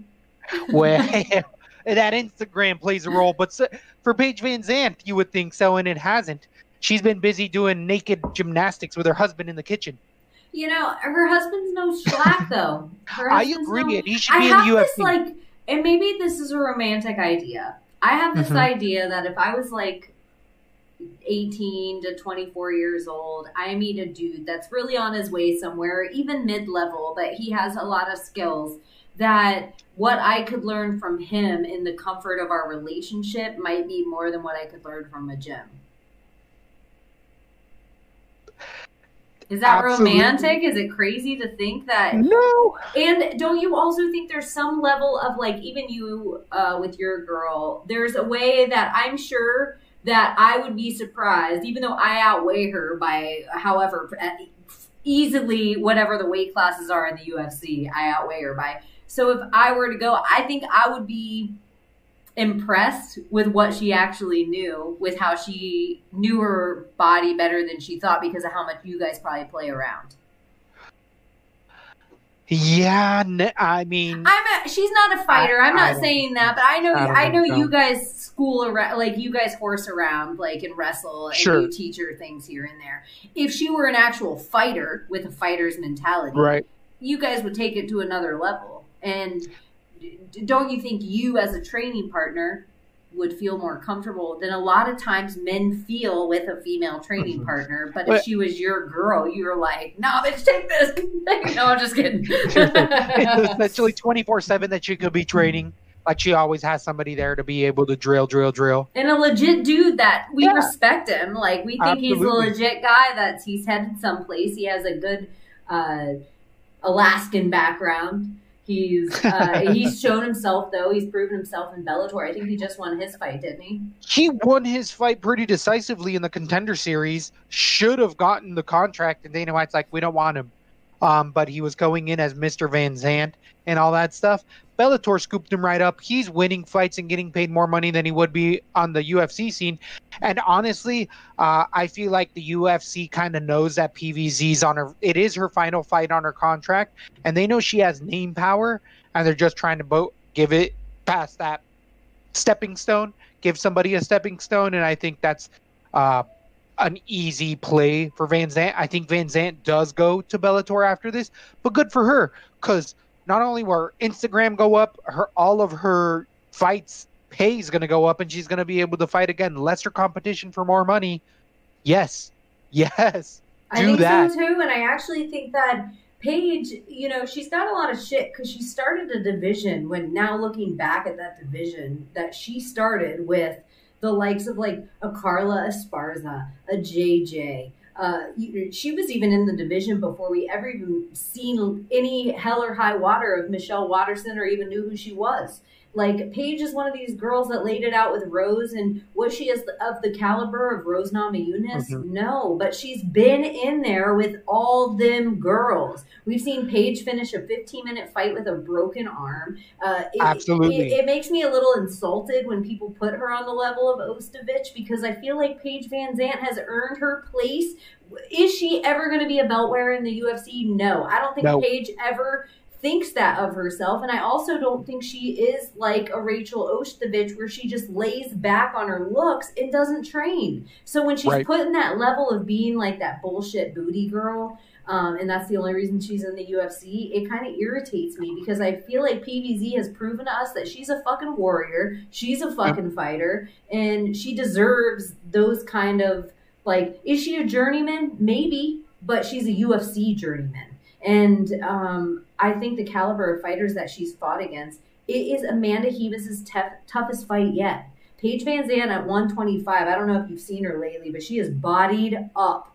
And Go Mhm. ahead. Go Uh, ahead. I was just so other factors for this because this is going to be on the pay per view. There is other just kind of pickups, embedded takeaways, and one of the things that uh, amongst the entire fight card that we've been talking about is how early they show up to the fight, location, to acclimate. P- Paige Van Zant was one of the earliest fighters from the states moving over there. We know Ribas is also from Florida, so she had to make that trip at some time. I believe it was this last Sunday or Monday. So she's only going to have seven days, where Paige Van Zant has given herself solidly a good 16 days training in the heat already. Maybe a little less than that, but I feel like she was one of the earlier people to get out there as far as the Americans. Um, just with another her factor- man, her number one training partner through all of the COVID, where everybody else has been had had their gym life shaken a little bit. Hers hasn't been at all. She's gotten to do her same naked routine every day. I don't know. I just feel like everybody is looking at Paige like she's this walkthrough right now because we do know mm-hmm. her in the levels. Like if you put Paige versus JJ, it's looks all day. But I also feel like Amanda Ribas um, you guys are shitting on Amanda Ribas's looks a little bit too. Amanda Ribas has shit tons of skill, shit tons of level, and she's a cutie. She's She's super cutie. cute behind the camera. She's super well spoken. She's intelligent. She's your super. She's gonna be a belt holder one day at 115. This is a Amanda Ribas does. She wins It's wins off this. I know that's what, but Amanda Ribas is a 115er. That's the issue I have here that Right. everybody thinks this is a smooth walkthrough. Paige has been training to be a 125 belt holder. The smaller your weight gets, the more that 10 pound matters, especially in Hmm. the women's division. Especially in the women's division. These girls aren't all fucking cut up like, uh, you know, you're going from Mighty Mouse to up to, yo, uh, what's the 135? Um, like a, um, I don't know who's up there now. Aldo at a 135 now from uh, it's Right, weird because went he, was 145 for so long. But I, I just think that 10 pounds matters all that much more. Paige Van Zant has had her man laying on her, and I do not mean this in a sexual way. I mean it in every way that a training partner should have. She has had a real dude like this girl's going to be laying on you like this. This girl's going to be going for submissions like this. This girl's going to be throwing punches at you like this. Like I, I think in a different way of love, and I think there's this hardcore Alaskan love. Like I know it seems crazy, but this 125, Amanda Ribas, faster hands. I think um, Paige Van Zant better wrestling. Like that's the one thing you got to give Paige here. She's heavier, she has better wrestling, and she has been she has the experience. The best person that Amanda Ribas has gone against in her whole career is Randa Markos at 115. Like I got it. That is pretty much that's like a 10 pound lesser Paige Van Zant. So if at walking went in weight, what's Paige Van Zant going to be weighing? 142. Mm, I don't think she's that big. Probably the 130, 30, I just 35 even like range in between there. Mackenzie Dern, Paige Van Zant eats Mackenzie Dern for breakfast. Oh, I don't know about that. I think y'all don't are shitting so. on Paige Van Zant. It's like hard not so. to pick Amanda Ribas by an easy point fight decision. Hopefully, Mhm. she, she keeps Paige Van Zant off of her. The worst thing she could do is rest on her submission morals and let Paige Van Zant take her down because Paige Van Zant got nasty ground and pound. I just think everybody's shitting on Paige a little bit. I this is a weigh-in specific fight for me. Um, I could see myself Mm. being the only person on the planet flipping the page. I think she's going to have the better cardio in this fight, and um, I think she's been hungry to go back in, even when Mhm. doctors are like, "Nah, bitch, your arm's broken still." Well, it keeps breaking. Yeah. It keeps re-breaking. She keeps having issues because she has screws and pins in her arm. And after this fight, she's going to take the pins out because the joints around the pins keep breaking. She was specifically talking about is why she's had such a long layoff. But I agree with what you're saying. She's a fighter and she's never quit in there. And we like to bet on those type of people because they're not just going to go in there and fold up. Paige Van Zant's not a quitter. I absolutely love that. But with all that, I still think Ribas is going to get a TKO round number two. I don't think it's gonna be wet. no. I think he's gonna go down. I could see it maybe three, but the biggest favorite of the entire night by far. By the only far. way Ribas finishes Paige Van Zant is if Paige, because this is this is another respect to Paige. She has the ring IQ. She knows when she's losing a fucking fight, and she will give up a submission of her neck or Mhm. her arm or her whatever, and she'll tap quick, and girl will home girl will go home and fight another fight and go to Bellator, and her and her man will be walk off into um, the Bellator Hall of Fame. but Ribas is I love Amanda Ribas. She's one to watch. She don't need to be in the 125 yet. This is just playtime for her. This is playtime for her. I think it's a stepping stone type of place. So on DraftKings, you're gonna end up paying nine thousand five hundred for the biggest favorite of the night against Van Zant, six thousand seven hundred. I got zero percent Van Zant. For nine five, it's pretty steep. I got a TKO round number two, so I'm gonna be playing Ribas in that twenty percent range, zero for Van Zant. But I do like uh, the potential. I think she pays it off regardless, because I think she just accumulates a ton of shots, and even if she doesn't necessarily end up finishing Paige Van Zant as you're more predicting. I feel like she can keep the strike output enough, which she's proven in fights, uh, to be able to still average that 90 points, still I'm so justify depressed. that. So I even thought my like I'm gonna go with Ribas' decision right now because I'm giving Paige all the credit in the world, and I could see myself switching to Paige, and nobody has Mhm. Paige making the distance with this. Alpha, Alpha has Ribas' decision. So yep. So right Oh. now, we're- so I'm not gonna get the points there. So TKO round number two. I don't see that happening. I actually that's think. Paige being the stronger one by the end. If the submission comes later rounds, I give it to Paige round three. If if a submission comes later rounds, I give the Ribas when they're dry and the quick mm. submission. If the submission comes flash, I give it to Ribas. I am. I just don't don't see any of it. I see Ribas keeping it where she wants to the whole time, but that's more than enough for that fight. We got to get into the belt kind of talks. We got to get into these not five rounders. Wow, this was a five rounder not long ago. We had Jessica Andrade coming in at 115 pounds against Rose Nama Namajunas, number two. This is a three round fight.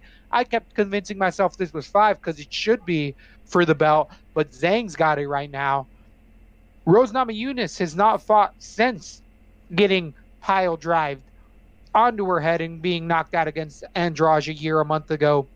Since then, her family passed away. She had two family members pass away from COVID, and this fight was actually pushed back two more months. Jessica Andrade or Rose Namajunas?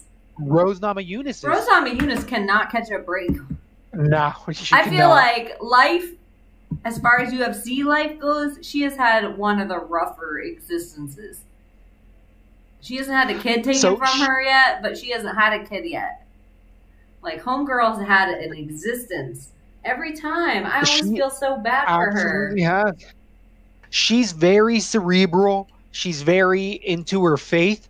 And maybe one of the narratives I pull away from Rose is when she's deep into her faith, just like with the first Yaya fight, JJ fight, when she's just saying the Lord's Prayer and just really into religion, where she's taking this fight because she was going to step out again. But she read a verse that essentially said, like, you're alive. You better work while you can. And she's like, oh shit, I'm going to go work. But she And then- believes she's kind of like one of these people, like the opposite of an atheist, where she takes all religions and kind of works from them. She's not like Yes. just a Christian or a Catholic. She also like I've seen her with Buddhist beads. I've seen her with Yep. like she kind of take all encompasses the good of all religions and kind of works from them in a rose type of place. in a martial artist type of way. Look at But- perfect example. Pat with Rose is that perfect example of this building a champion from a mid-level UFC dude, a mid-level guy, but being able to do it because that's your girl and investing all the time in that because you're like, I see her body, I know how it works, I know all this, I know what she's capable of, and I know what women's MMA is missing in this way. I'm going to teach my girl these skills. Sorry. I'm so No, I'm I- trying to convince myself in this Paige Van Zant thing so bad because that's the only pick I could see myself actually changing the game. There's a better spots than that. I promise you, there's better spots than that. I almost Um, wrote I almost wrote her man on Instagram. I was like, "Look, lay it to me." FBC on this. I know. I'm, I I almost want to just FaceTime and just be a because they they go live on Instagram and they're like, "Do you want to join?" I want to be like, Sure. "Look, everything matters on this." and if I go with PVZ, the PVZ pick to be the pick that gets me the belt. What better Oh. pick to be the pick for a girl to get the belt in the FPC than a PVZ pick? It's not gonna. It, it'll be other. You're ones. like, it's not. It's not. It's Go with the. Aldo pick. That's what I felt like the um, MMA Marks dudes were kind of like convincing me of the Aldo pick. Like they both went with Aldo. I think. So in this fight with Rose Namajunas and Drosh, we are going back. I feel like watching back the tape and watching what happened. Uh, you can't take what happened to Li Jiang ten months ago in that quick forty second knockout. Prior to that, it was only the slam, but she was getting pieced apart. We know what we're getting with Andrade, and that's going to be uh, forward pressure. She's going to eat a shot to give a shot. Will go to the body hard. Can go five. She's only going to have to go three, but she really will like to pick up ladies and throw them down. I would think that Rose Namajunas and Trevor Wittman and everybody else is like, "Hey, Rose, you get lifted in the air, you let go." Like that was day one after her last fight. She's since like, "Oh, okay, I'll let go and just keep tuning her up." Because go back and watch that Andrade fight. It was t- 10-8 rounds up until that she was schooling it. It was. She was. Unbelievable. She was faster, crisper, better technique. Um, moving her head every time. It's Everything. like she saw the telegraph punches of Andrade every time. There wasn't anywhere that Andrade handled it except for a panic lift takedown in the second round that slammed and knocked Rose out and is still one of the most brutal knockouts that I ever will seen. It's so it's like all she took it all in her neck, which just seems like the worst place that you could take it. But even that second round, with that slam, if Rose would have gotten up and recovered, she would have still won that round. Rose was winning that fight everywhere, as far as I'm concerned. everywhere. And I actually had a decision when I was keep breaking it down because I'm like, okay, Rose isn't going to be in that position and she's going to be more willing to step back when needed. But if she can keep doing what she did in that first fight without the slam, I don't see how it's not a TKO in the second or third round. I'm going to go with the third round because I think just Rose is going to accumulate too many shots and Andrade will keep moving forward and eating shots because she doesn't make adjustments. She just uses brute force to try to. You've uh, said it through the 45 times. She's John Lineker. And if you watch John Ah. Lineker, even if somebody's getting three to one of the shots he's getting to get inside with that forward pressure and movement, turtling up, but um, that's what Andrade does. And I almost feel like to her detriment, the more she gets hurt, the more she moves forward. It's like Yeah. an odd, especially with the way Rose fights. I think Rose just gets comfortable with timing. She gets quicker, Sure. better with her head movement. She starts changing stances. She gets good with her kicks. Well, with what you're saying, with her moving forward, uh, that tactic is just pressure. It's really frightening when you hit somebody with one of your hardest shots. You know it connects, and they jump right into your face. It can just ravel people. It's a tactic. Uh, I mean, it's a painful tactic. You got to have, you know, But You if you've be been in there with that person already before and you already know that's the way she's going to fight, you fought four other fighters who try to fight that way on you. Um, Rose is an assassin. Rose is an underrated assassin. Even though she held a belt, people uh, turn their. People think Rose lacks power, but her technique makes up for it. Absolutely. She's just a little bit of, you know, has some mental issues that can sometimes hold her back in her fights. That It's so long ago, though. When does she there. become Charles Oliveira? she always has been. Yeah, Even she, it's so long ago. Like that, she that her mental issues were an issue in any one of her fights. When does she? ov- When are we going to allow Rose? Clear like, her. yeah, she. I think she's been cleared. If I, I will you got get a win streak going again, and it'll probably. yeah, I think you're for me. allowed to lose and still be like a person that kept mentally composed in there. Sure. Like I think, Sure, sure. I don't know. I think Rose, I think having her man in her corner, she realized it's what she needed, and maybe they realized it in their partnership that when he gave up his fight game, like, we're going to invest in you.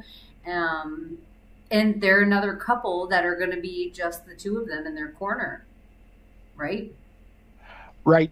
And I kind of, I, in the romantic way, I, I think Rose is better everywhere than uh, Jessica Andrade, except for strength.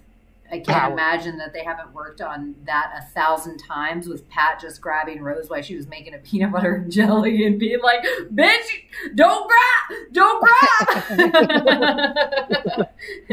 She's probably playing croquet in the yard, and he's like, "Whoop." Absolutely. Um, so I really sometimes I think I'm like, if we were 18 and I was a fighter, I'm like, you just fucking tackle me in the yard sometimes Oh, and be like, always be oh. ready, bitch. always those are always the funnest times. But mm-hmm. you are on edge a lot of the time. You're always looking over your shoulder. But here, someone who's going to have to look over his shoulder is Rose Namajunas at minus 210, the 9,000 on DraftKings favorite against Andrade 7,200 plus 170. I don't like Andrade in this spot, even if she, I mean, she only has to get the knockout. She can lay a lot of volume, but I think that's going to be minus 30 points. If there's a play, it's only Namajunas, but I only think I'm going to be like 10%. I got a TKO round number three, so she's got to accumulate a lot of shots, but by that point on DraftKings, she only gets, I think, 55 points for the TKO, maybe 45, plus the 30 for winning, compared to the 90 if it were in round one. So it does affect the DraftKings score a bit, but the volume usually averages that out a bit, which I think Rose will have. I'm going to put her in that 10%, 20% because she's a little expensive. Ribas, I'm also minimally in there. And Who has, I, I was about to give Rose the credit of being like, she has the easiest, crispest hands in the 115 women's division. And then I thought in my head, I, I would second guess it with maybe JJ, maybe Amanda Ribas.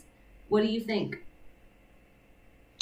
I don't know if Ribas is necessarily there, but JJ for sure.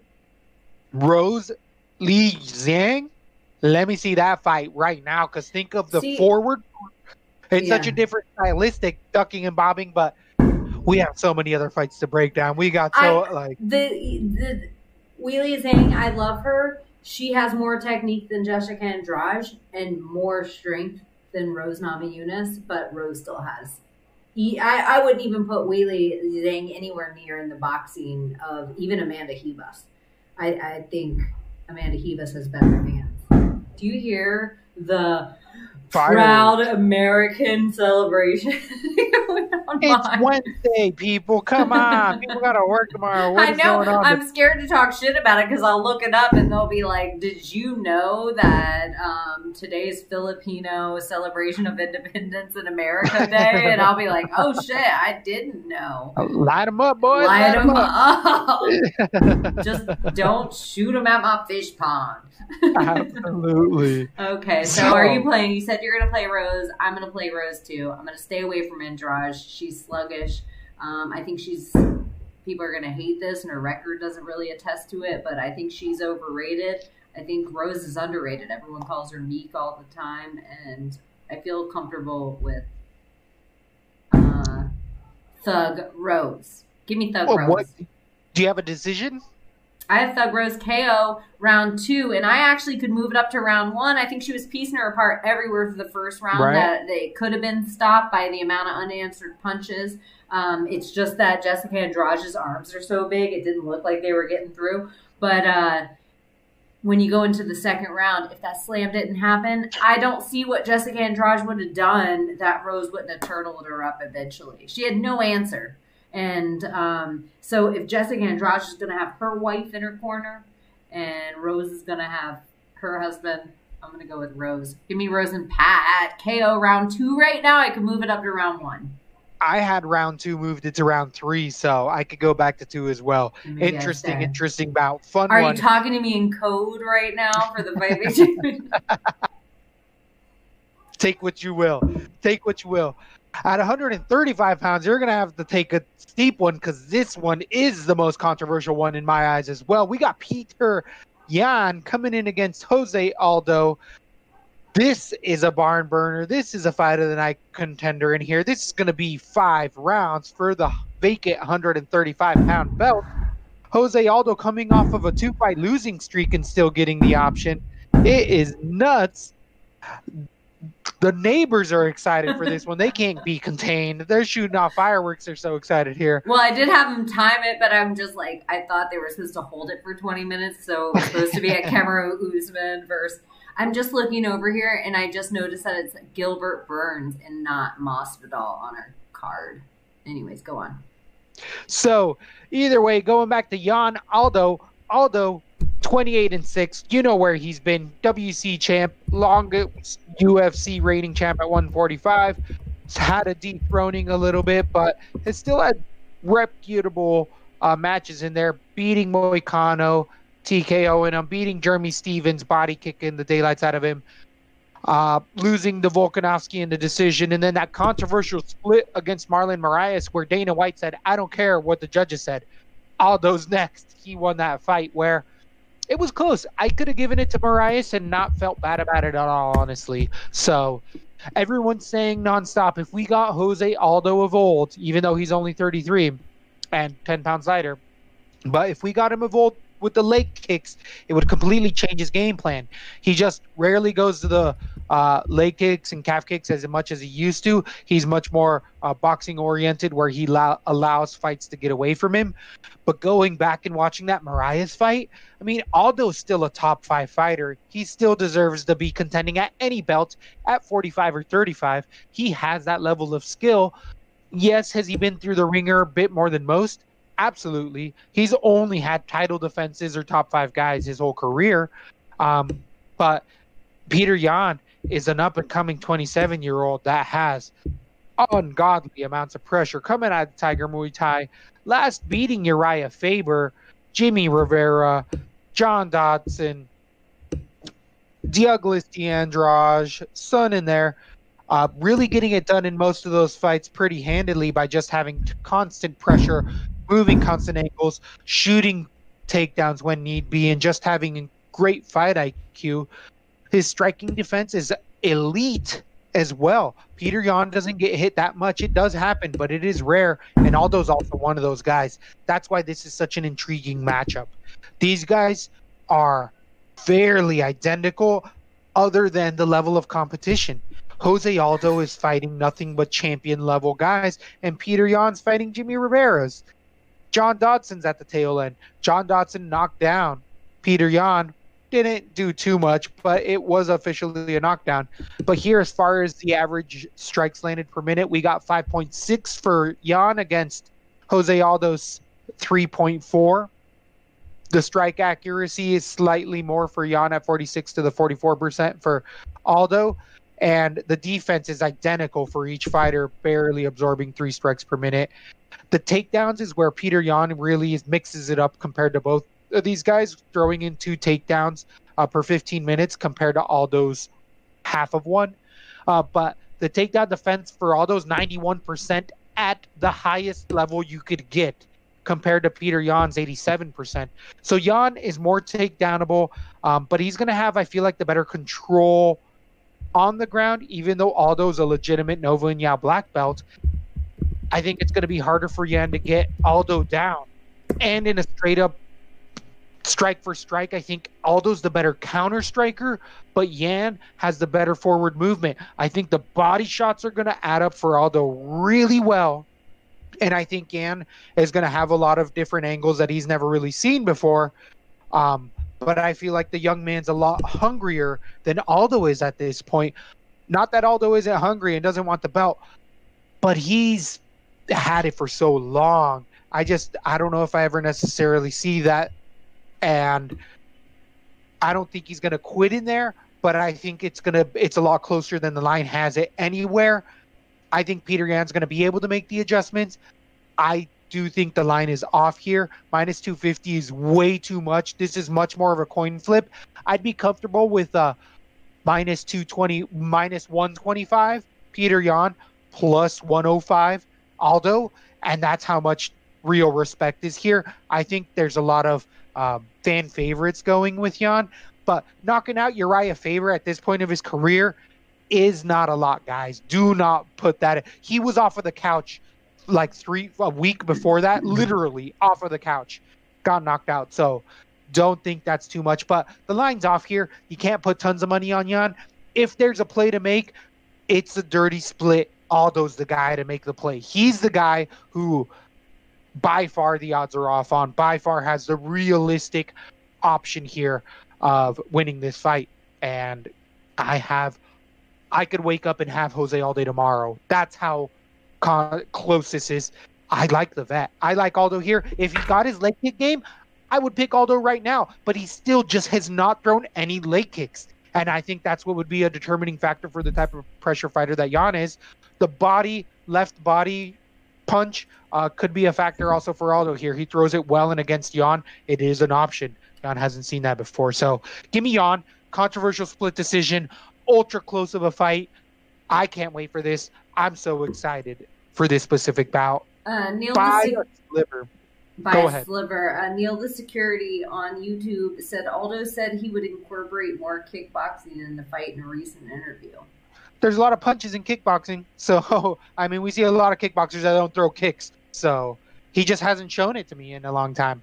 But You know, I love thank you for that. we all talk about Aldo a little bit like he's ancient, but he's 33, which is usually peak right around where we like to put pi- fighters at the peak of their career. I like the 32 mark a little more, and I like it a little younger at 31. The lower they get in weight class, um, it goes up. Uh, the heavier in weight class. I love Aldo. I'm still scared a little bit about this desperate need to fight at 135 because he's realized he hit his peak at 135 a little bit. The Marlon Moraes was close. I thought Aldo won it, but it, it would definitely be one of those fights that, like I was saying, uh, if you for the Zoltanite Twitch channel, that's a perfect fight for us to rewatch. Um, I would like to just, I just feel more educated on fights every fight card, and I, looking back, I'm like, oh my gosh, I weren't even looking at their feet, uh, or I, you know, didn't even notice this part of the wrist control, or I didn't even. So, um, Right. I have Aldo decision on this when I made my fights earlier. I think Yan has easily better footwork. I think Yan is easily the faster guy. I think he can fight from both left and right stands. Uh, I, I think Aldo's found a little comfort down at this lower level about the fear of getting knocked out. And I think the more he uh, experiences these guys' punches, especially Moraes, is Moraes a harder hitter than Yan? Yeah, I would Yeah. say.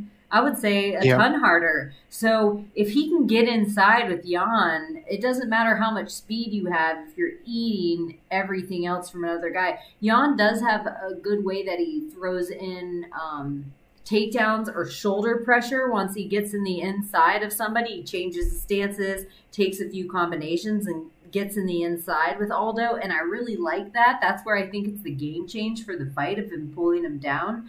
Um, it's kind of now or never for Yan. It, it, it's like this is the big fight for him. This is the fight that either he goes forward or not. For Aldo, this is a big fight that gets him in those talks of like, oh, 35 championship belt. But this is for the mountain. This is for the top of the mountain. This is for the belt. Oh There yeah, it no is for the belt. I forgot it's a five round fight, which even makes Yeah, me feel more like comfortable this- with Aldo. That's I totally agree. Somebody who's gone five rounds for the last eight years.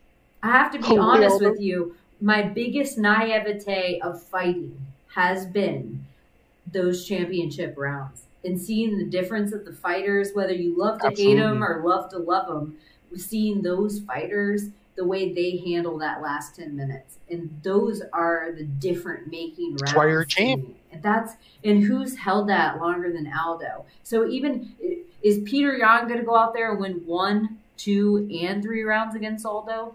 Is he going to knock out Aldo? I don't see that happening. I, I don't, don't see see him winning all three. I don't see the knockout. And I for sure can't see Peter Yan coming out and winning round four or five against Aldo. Peter Yan's never even been to four or five. I feel comfortable with an Aldo decision. I feel like Aldo's So- even smart uh, enough at this point in his career to let Peter Yan bang that out.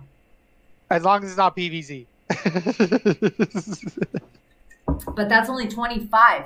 That gives me 10 points or like 25 points. That's it's still like not enough if we have it's like I have to overcome my deficit. oh, we'll get there. Oh, we'll get there.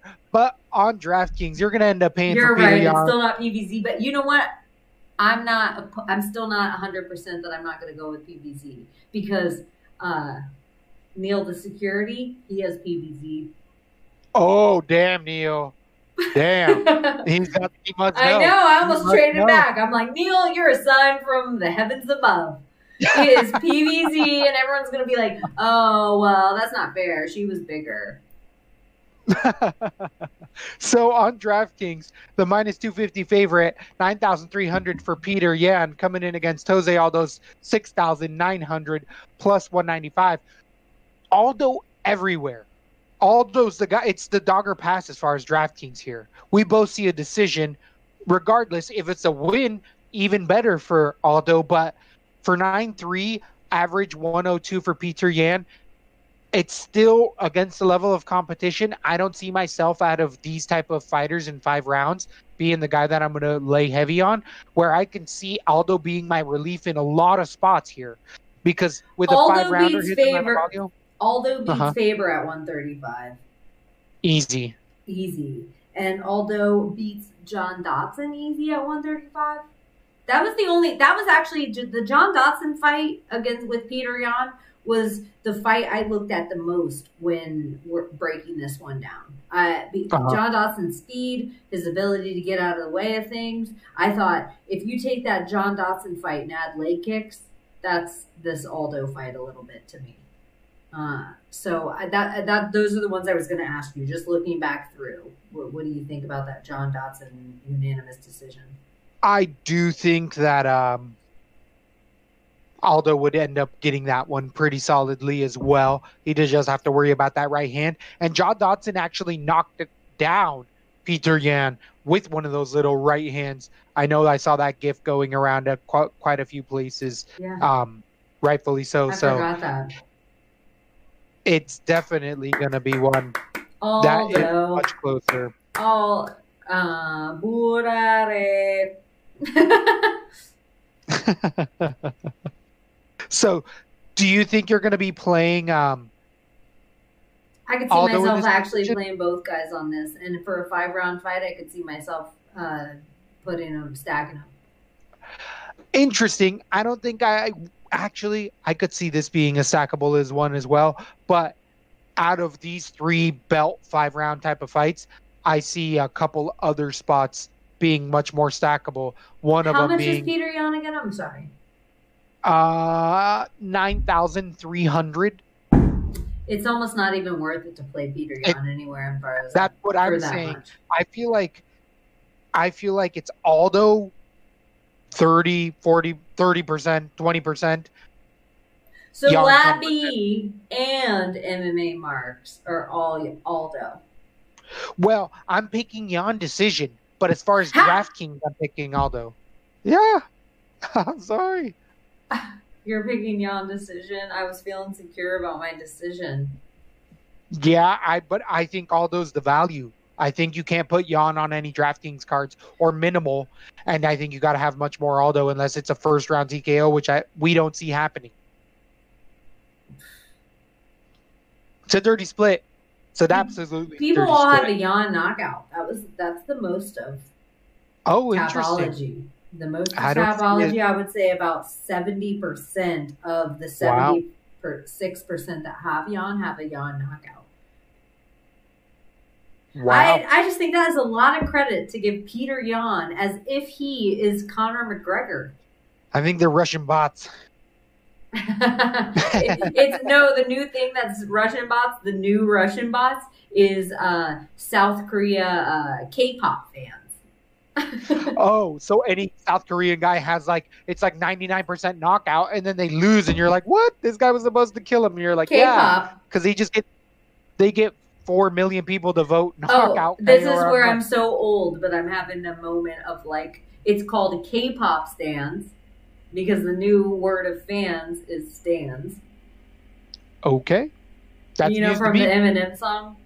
No. Oh, I know stand. Yeah. Interesting. Yeah. Okay. So the kids now okay. call super fans stands. Where if you're a super fan, if you get to the point with a celebrity or whoever that no matter what they do, you're still a fan. So then you become a stan. So Uh, like which also a stalker, right? no, I, I was. It's Eminem like song. the He's, way. he's Yeah, exactly like the Eminem song, but it would be my other comparison would be how you are with Betch Kohea. Boom. Damn it. The hills I'm choosing to die on are not good hills. I know I'm glad I haven't picked mine yet, but I think it might be PVZ. But it's not fun being PVZ because everybody loves PVZ, but I love her for a different reason. I like her ever since she broke her arm and like finished for- that fight. For two reasons. For two reasons. Get it? How dare you? I liked her more even before she had those two reasons. I like her love story. I like the fact that she trained with Chael Sonnen. I like the fact that she lived in the Pacific Northeast. I like that she vacations in Alaska. Hate it. All of it. I like that she answers the door nude. I don't like that her boyfriend has a big eye on his neck. Husband. Husband has a big eye on his neck. So, moving on to another heater in the night, we have at 145 pounds, Alexander Volkanovski coming in against Max Holloway, number two. This is a redo after their first one. Max Holloway staying the number one contender six months ago, getting a beating, a leg changing kick beating against Volkanovski, where here at Lappy, if you're listening to the Plus Money Puesta, you were making money on Alexander Volkanovski. Definitely cashing for you.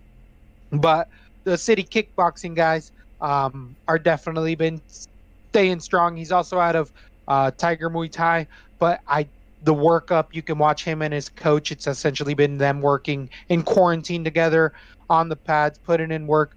The 31 year old Volkanovski is 21 and one. He's definitely been nothing but gold, beating Aldo, beating Holloway, knocking out Mendes, beating Elkins, Kennedy in there.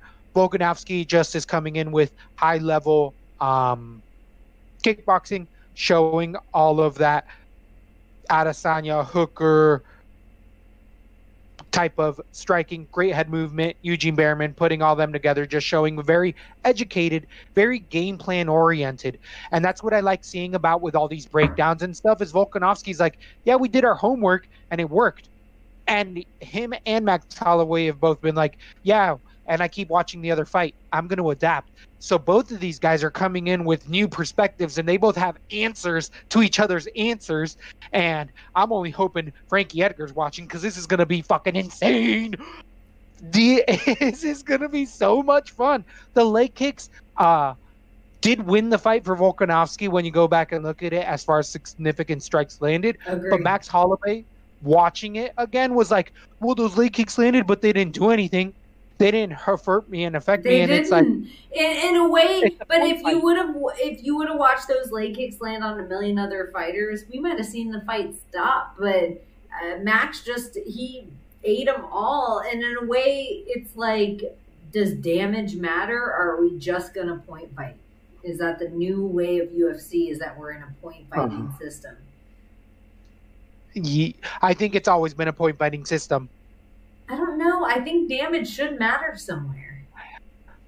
I would agree, but it yeah, uh, they don't even in the new rules. They really Because you know how it's funny. They don't give you credit for a takedown unless you have control while you're there. And then they don't, don't give you enough credit for a takedown unless you do damage while you're there in control. But it's funny that you could do a leg kick that somebody is like, I don't even feel, or maybe I toughen my shins a whole bunch that doesn't even bother me, and they'll give you all the points in the world. I think damage somewhere should matter.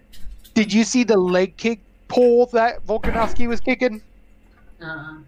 It's some pole that he kicks that's on like a rubber bungee thing, and his shin was getting all swollen, and he's like, "Yeah, I kick that like hundreds of times a day, so I don't feel it." So, my prediction as far as the leg kicks, and this is a very interesting pickup that I don't think people are going to be talking about, but uh, Daniel Hooker, Adesanya, not so much, but Hooker is recently did a lot of shin on shin against Poirier. Poirier's like, God dang. Uh, a couple really high level guys really talked about that as well.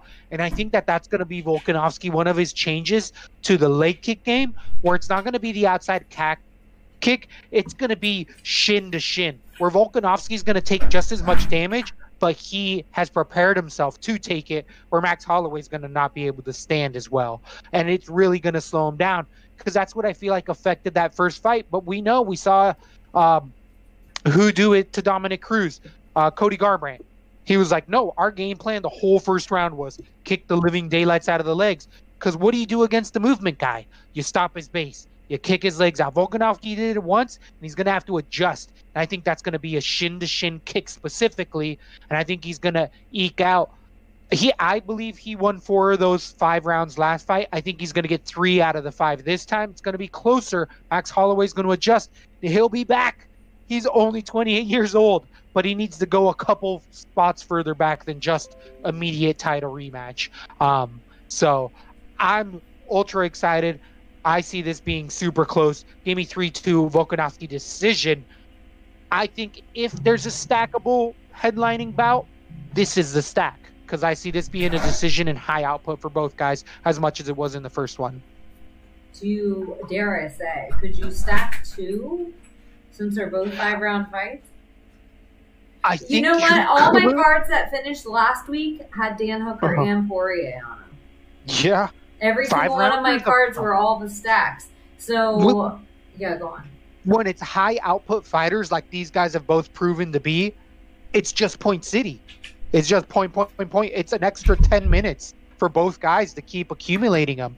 So I totally think that at the levels they are, it's totally worth it. You know, I've um, gone back and forth on this, and I've uh, both teams have just as much opportunity. Like Max Holloway has almost given us everything that we wanted to see, except for he didn't know those leg kicks were going to be counted as against him so much. Like I really watched him. I rewatched him again on his post fight pressure presser as well. And he was stunned that he lost the fight. He was like, Mhm. I don't understand. Like, I laid so many more punches on him. And if you take out the leg kicks, He really did everywhere. Where I understand what you're saying with the four uh, one because you and I always talk about how devastating those leg kicks are. But if you're some kind of madman that whatever, it, you know, maybe you feel it, but it's not game ending to you. Um, could you readjust? We know Max is also one of the guys that has learned his whole game plan from UFC, the video game. So working in, I've seen some people say that Max looks sad in the embeddeds.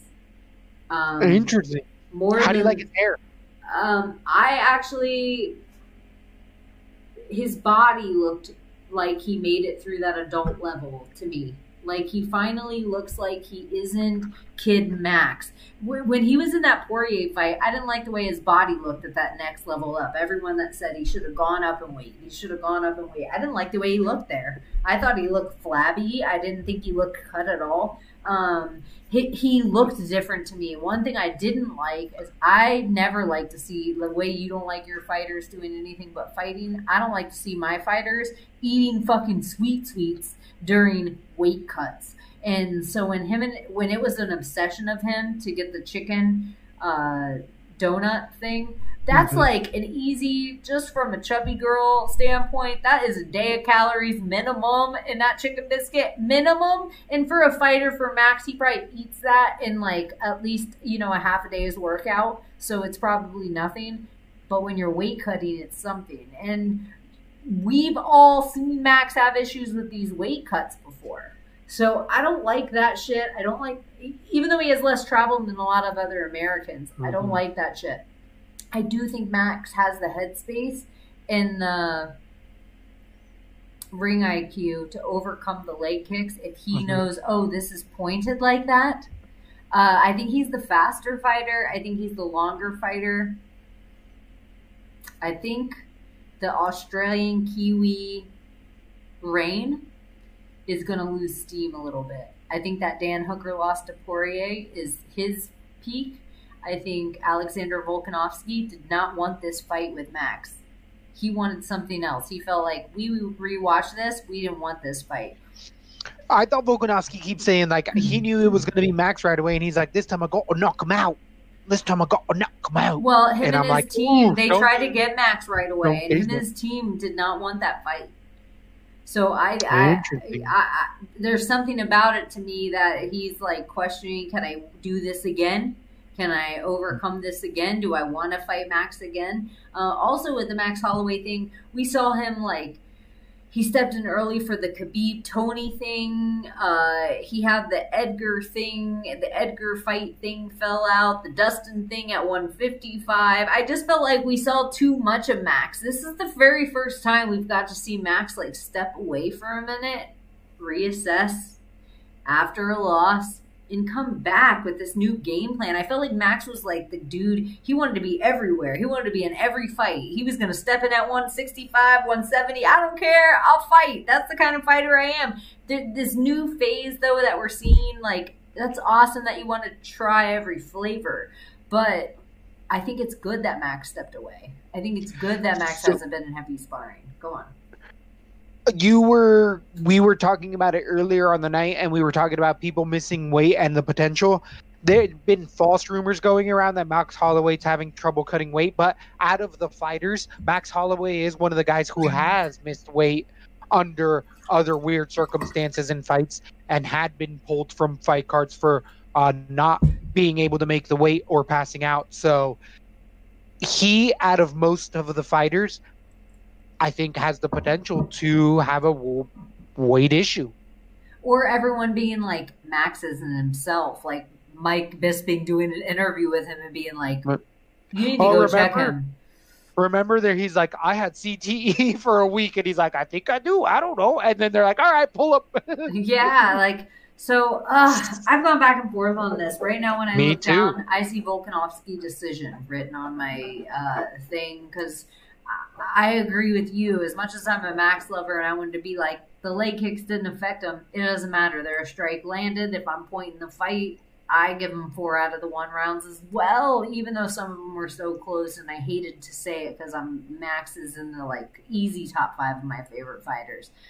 This time around, I th- I hope Mike Max and his camp change things. I do think it'll be a closer fight, but I gotta think whatever Max is coming in adjusted to, Alexander's trying to add new things to that fight.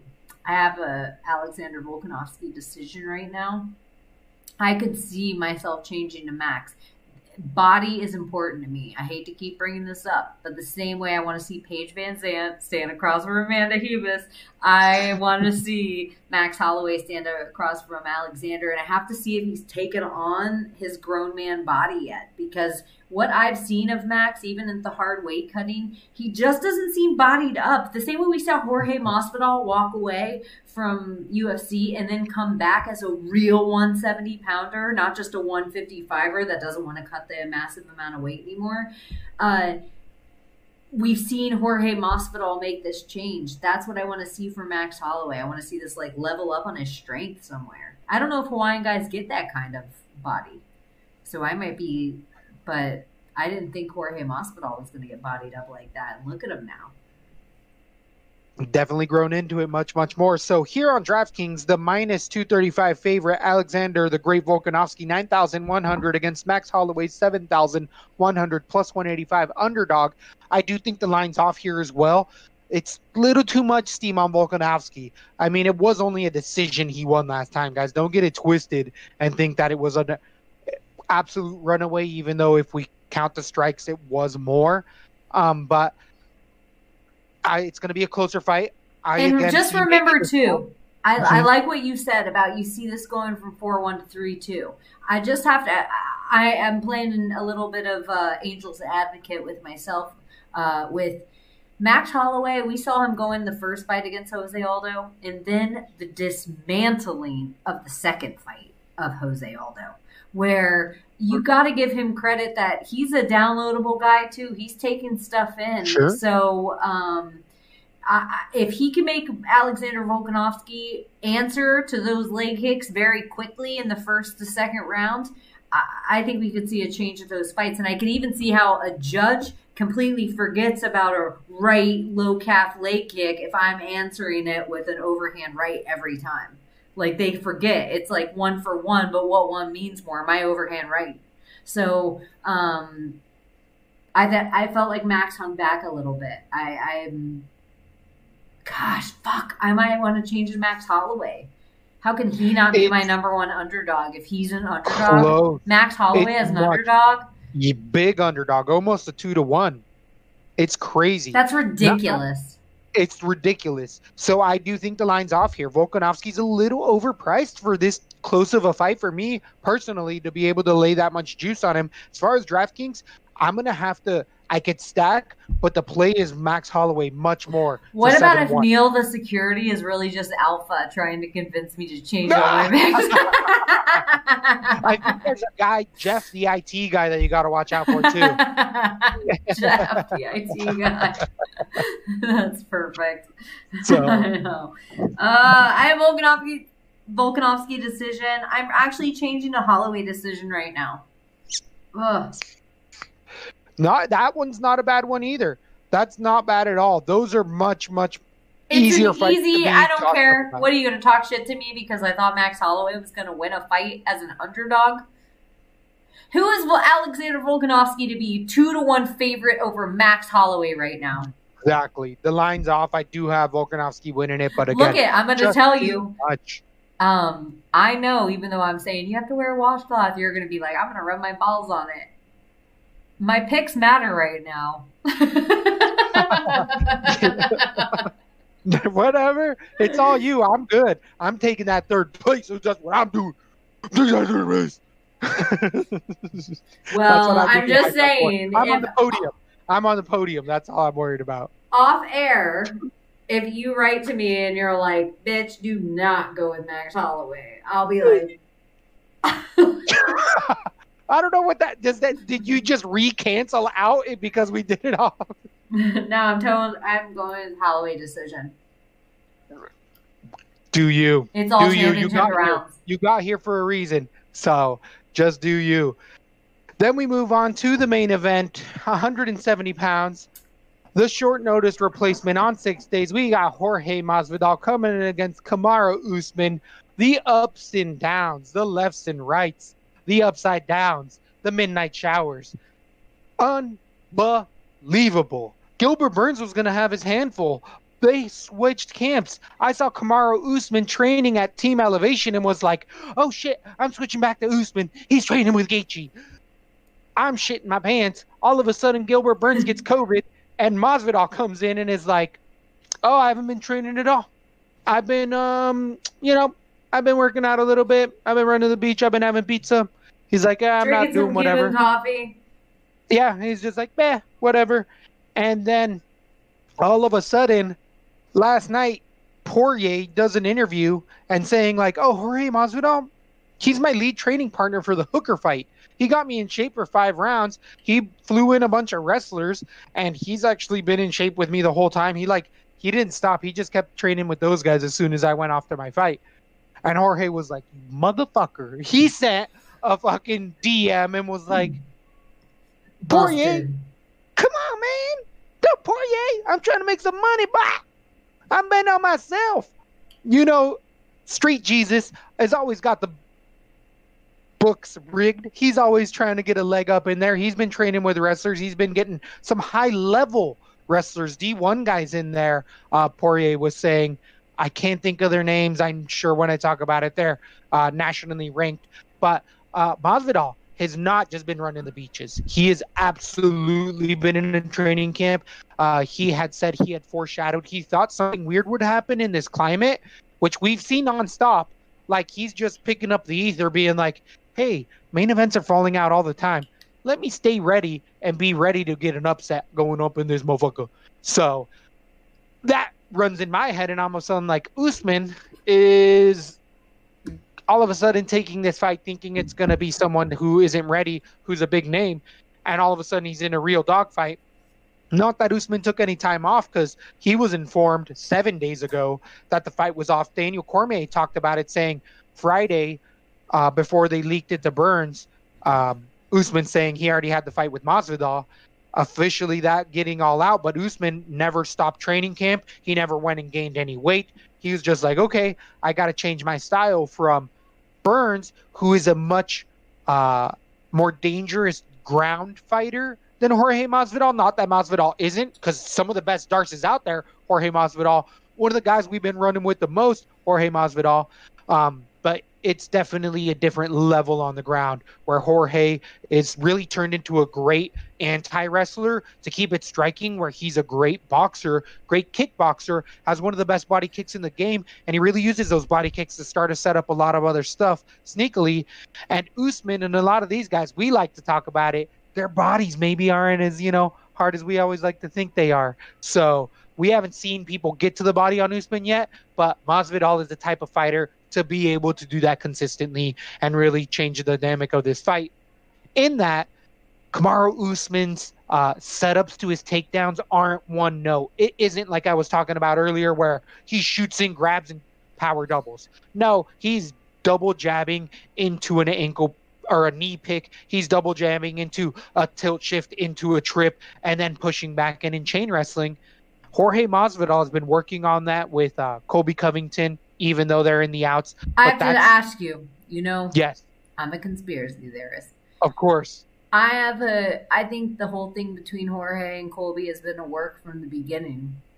I think that the same way as he didn't want everyone to know he was getting Dustin ready for a fight, he doesn't want everyone to know that Colby has been getting him ready for Usman since before Usman took the fight with Colby. I think they've both been getting ready for Usman. I think they've been training everything for Usman. I think everything we saw of Colby striking out there was actually Masvidal training Colby to be on the feet. Whereas I think that same regard as I thought Colby looked good out there. That was his best striking match that we've ever seen Colby in.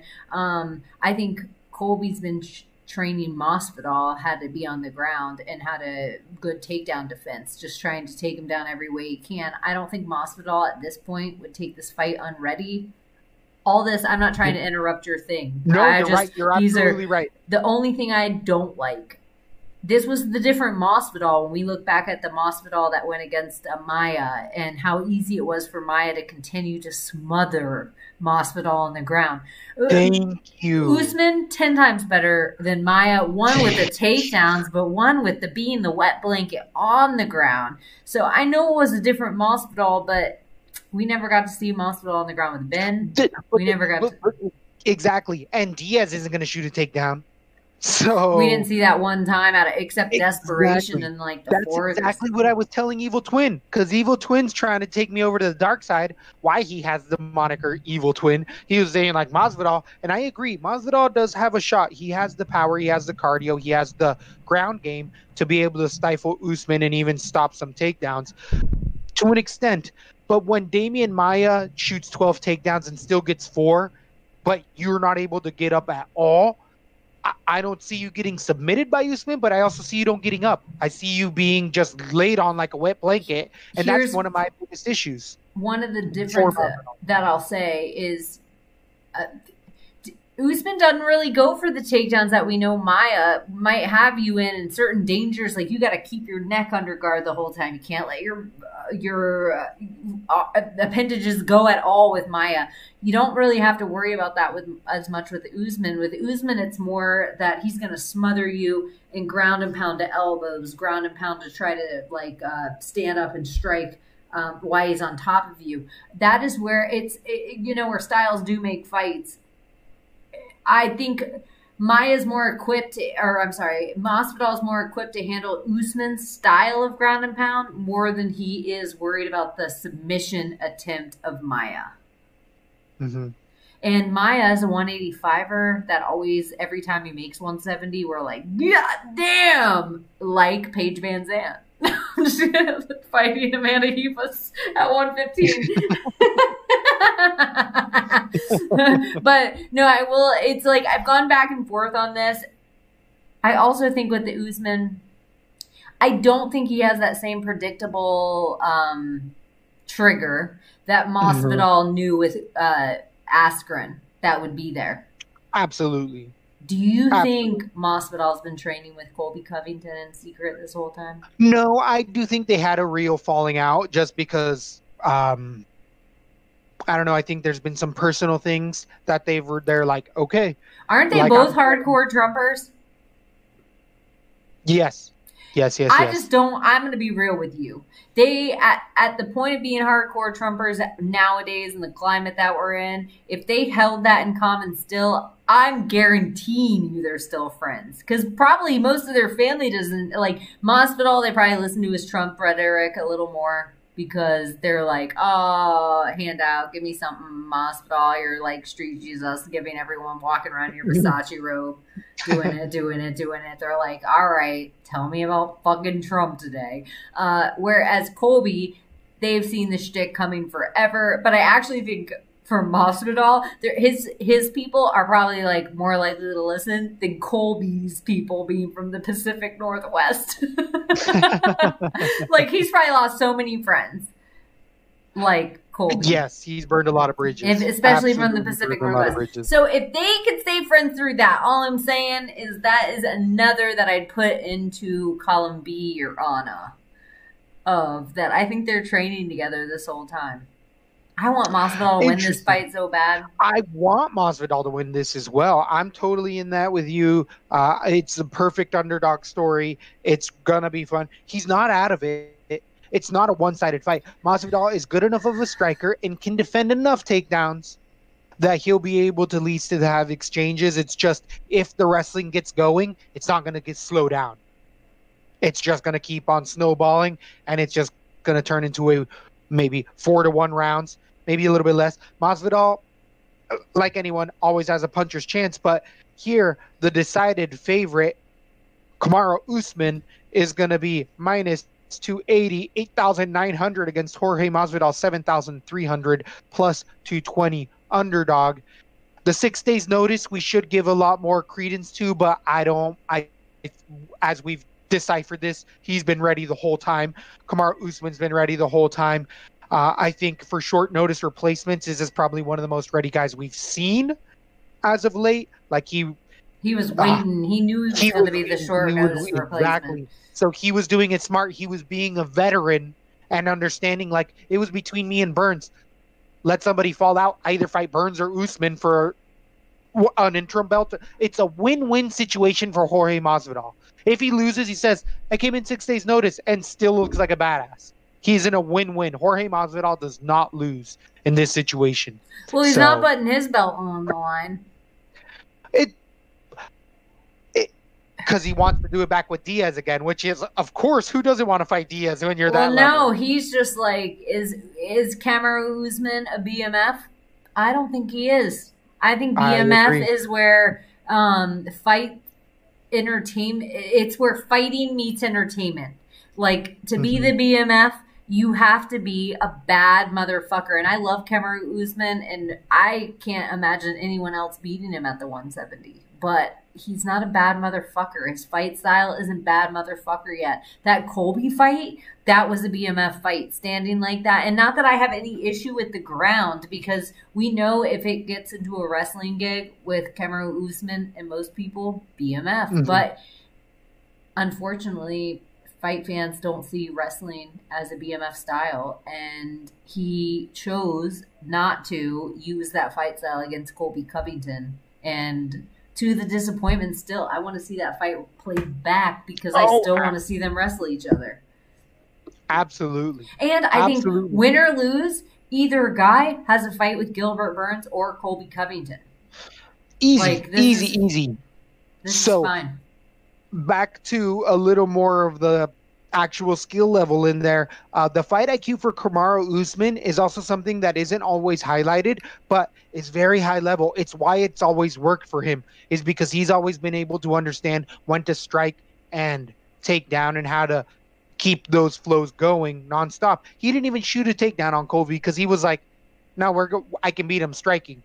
If he makes that mistake with Masvidal, it's gonna be a different. It's gonna be a different game plan, and that's why Masvidal super live here.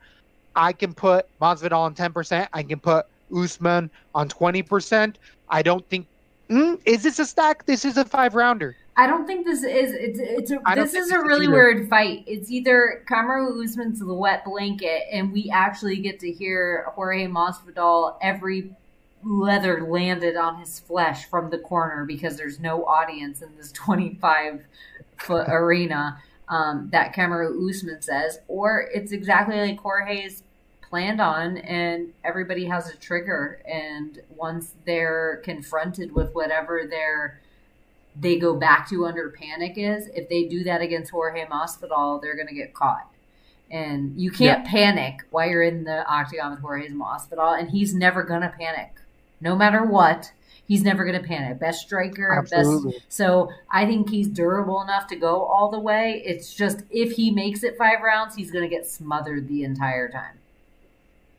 Yeah, I think it's that's why I'm going 20% Usman, 10% Masvidal, just because of that flash knockout potential, that one strike If game changing potential. anyone But- other than Usman, we just we've never seen his chin. We've never even have we seen Usman wobbled? Have we even seen him hurt? I feel like Warley Alves wobbled him with one strike, but as soon as he was wobbled, single leg Takedown. takedown. Yeah, it's like his instincts are Yeah. that of protection on right him. down. Exactly. So that's where it's like GSP valuable. Just like, okay, I'm going to stop this guy from punching me. And he's so athletic and uh, quick that he is able to get there. So, So you're trusting Such- us, man, once again. again, trust in Usman. But I do feel like the line's off in this one as well. I think it's too much of a favorite for Usman. I think people are playing into the short notice replacement a little more, uh, which brings up the line more. So if you're liking Masvidal, make a play on it. It's not out there. It's not too too crazy, but uh, I would be much more comfortable with like a minus 160 Usman, plus 135, 120 for uh, Masvidal. But this three to one odds, there's no value in Usman as well. The so three to one odds. What what odds are better? Kamaru Usman versus Masvidal or Paige Van Zant versus Amanda Ribas? Usman. Still. I can't convince anyone. I feel like I went to college to try to get a degree to try to convince somebody of Paige Van Zant versus Amanda Ribas. Somebody should clip me of this and do something and put Paige Van Zant behind it, like doing all her slaying shots. her one head kick against freaking Bec Rawlings. I don't like the submission. That's it. That's Beck it. Breaking her biggest highlight. so, Uh, man, 13 card bout, hell of a pay per view. We're gonna have a ton down the pipeline. Yeah, Island's gonna be full for a little while. Quarantine's gonna be ahead. I mean, we're gonna be getting other shows down in the pipes. Keep it listed everywhere. Keep following everywhere because there's a lot more coming. Make sure you're liking and subscribing. If you like the live shows, make sure you tune into YouTube. Um, while we're not unlisted for saying things like pasta fin. Just kidding. Demonetized. Uh, D, that's it. Or off YouTube. Um, but you can find us there for our live shows. Hopefully, uh, in the next, um, before the next fight card, in the next three days, I'm gonna make it over, and we're gonna figure out also how to stream it to Zoltanite's Twitch station live, which I think is a really awesome way to communicate. Um, if you guys haven't downloaded the Twitch or the Discord yet, you can do it there. And um, we talked a lot of shit about the Fight Pick Championship, but I'm just going to give a shout out to everybody that's still in it. Uh, so, yeah, make sure that you're going over to Twitch and you're checking out MMA Mark's uh, buddy stream. Um, you can go over and check out Ricky underscore Jiu-Jitsu, and that's also MMA Marks, and they usually do their show live from there. You can go to the Backlog Network, which if you're new to Twitch or new to streaming at all, I don't want to put any extra work on him, but you should definitely join the network. And there's a lot of friendly people on there that will help you out how to get started on Twitch. Uh, Grant be back. His show's always fun, um, and uh, he always has different games that he's going with. Obviously, Lat B, you and I, we're going to be new to Twitch. You are gaming more regularly than I am. Um, and you know that you can follow us everywhere else. And I know I'm always forgetting somebody. There's always somebody that's quiet. Juice. Juice, it's because he's not twitching right now, but everyone's told him he should twitch. And I definitely think there's a market out there for like Juice's type of entertainment. And I um, definitely think uh, non mocking. There's, uh, Buddy was telling me there's like a karaoke Twitch. Huh. Right? If him and his Yeah, wife are doing the karaoke Twitch, what Yeah. are they doing? What Yeah, are they true. doing? So, They'd love um, I and they just both seem kind of. I mean it in all the highest respect, because from a drama nerd, they both seem drama nerdy, and that is kind of the entertaining thing about some of the Twitch channels. So, um, I think that's everyone in the thing that's still left hanging. That's still left in the Fight Pick Championship. So. I know. Like, and look at how shitty my picks have been. I've changed them every time beforehand. Um, that PVZ pick. I'm not. I'm not kidding. If I stand her, if I see her standing next to Ribas and she's like, like me and my wife facing off, and it's um, I'm going with PVZ. You Wouldn't it suck if PVZ was the one that cost me the fight pick championship? You're brave. You're the easy so hot brave. 25 of just picking So brave. decision. So strong and so brave. All right, but the fight pick championships have been fun. Um, Yeah. There's going to be seasons. Um, if you're somebody that's listening and you want to be involved in the fight pick championships, I definitely encourage uh, you to follow us on our Twitter or somewhere because we will be throwing out information, and it is just going to be getting bigger, and everybody's going to have an opportunity to get involved. They're going to have seasons of it. The lowest players will fall out as the seasons go on. Maybe I don't want to say what they're going to be doing, but I definitely know it's going to be getting bigger, and they're going to open it up to more people. So, do you have anything to drop? Nothing else. I think we got it. All right, you guys. Thanks for listening. Hit the bell. Um, yeah, that's it. Let me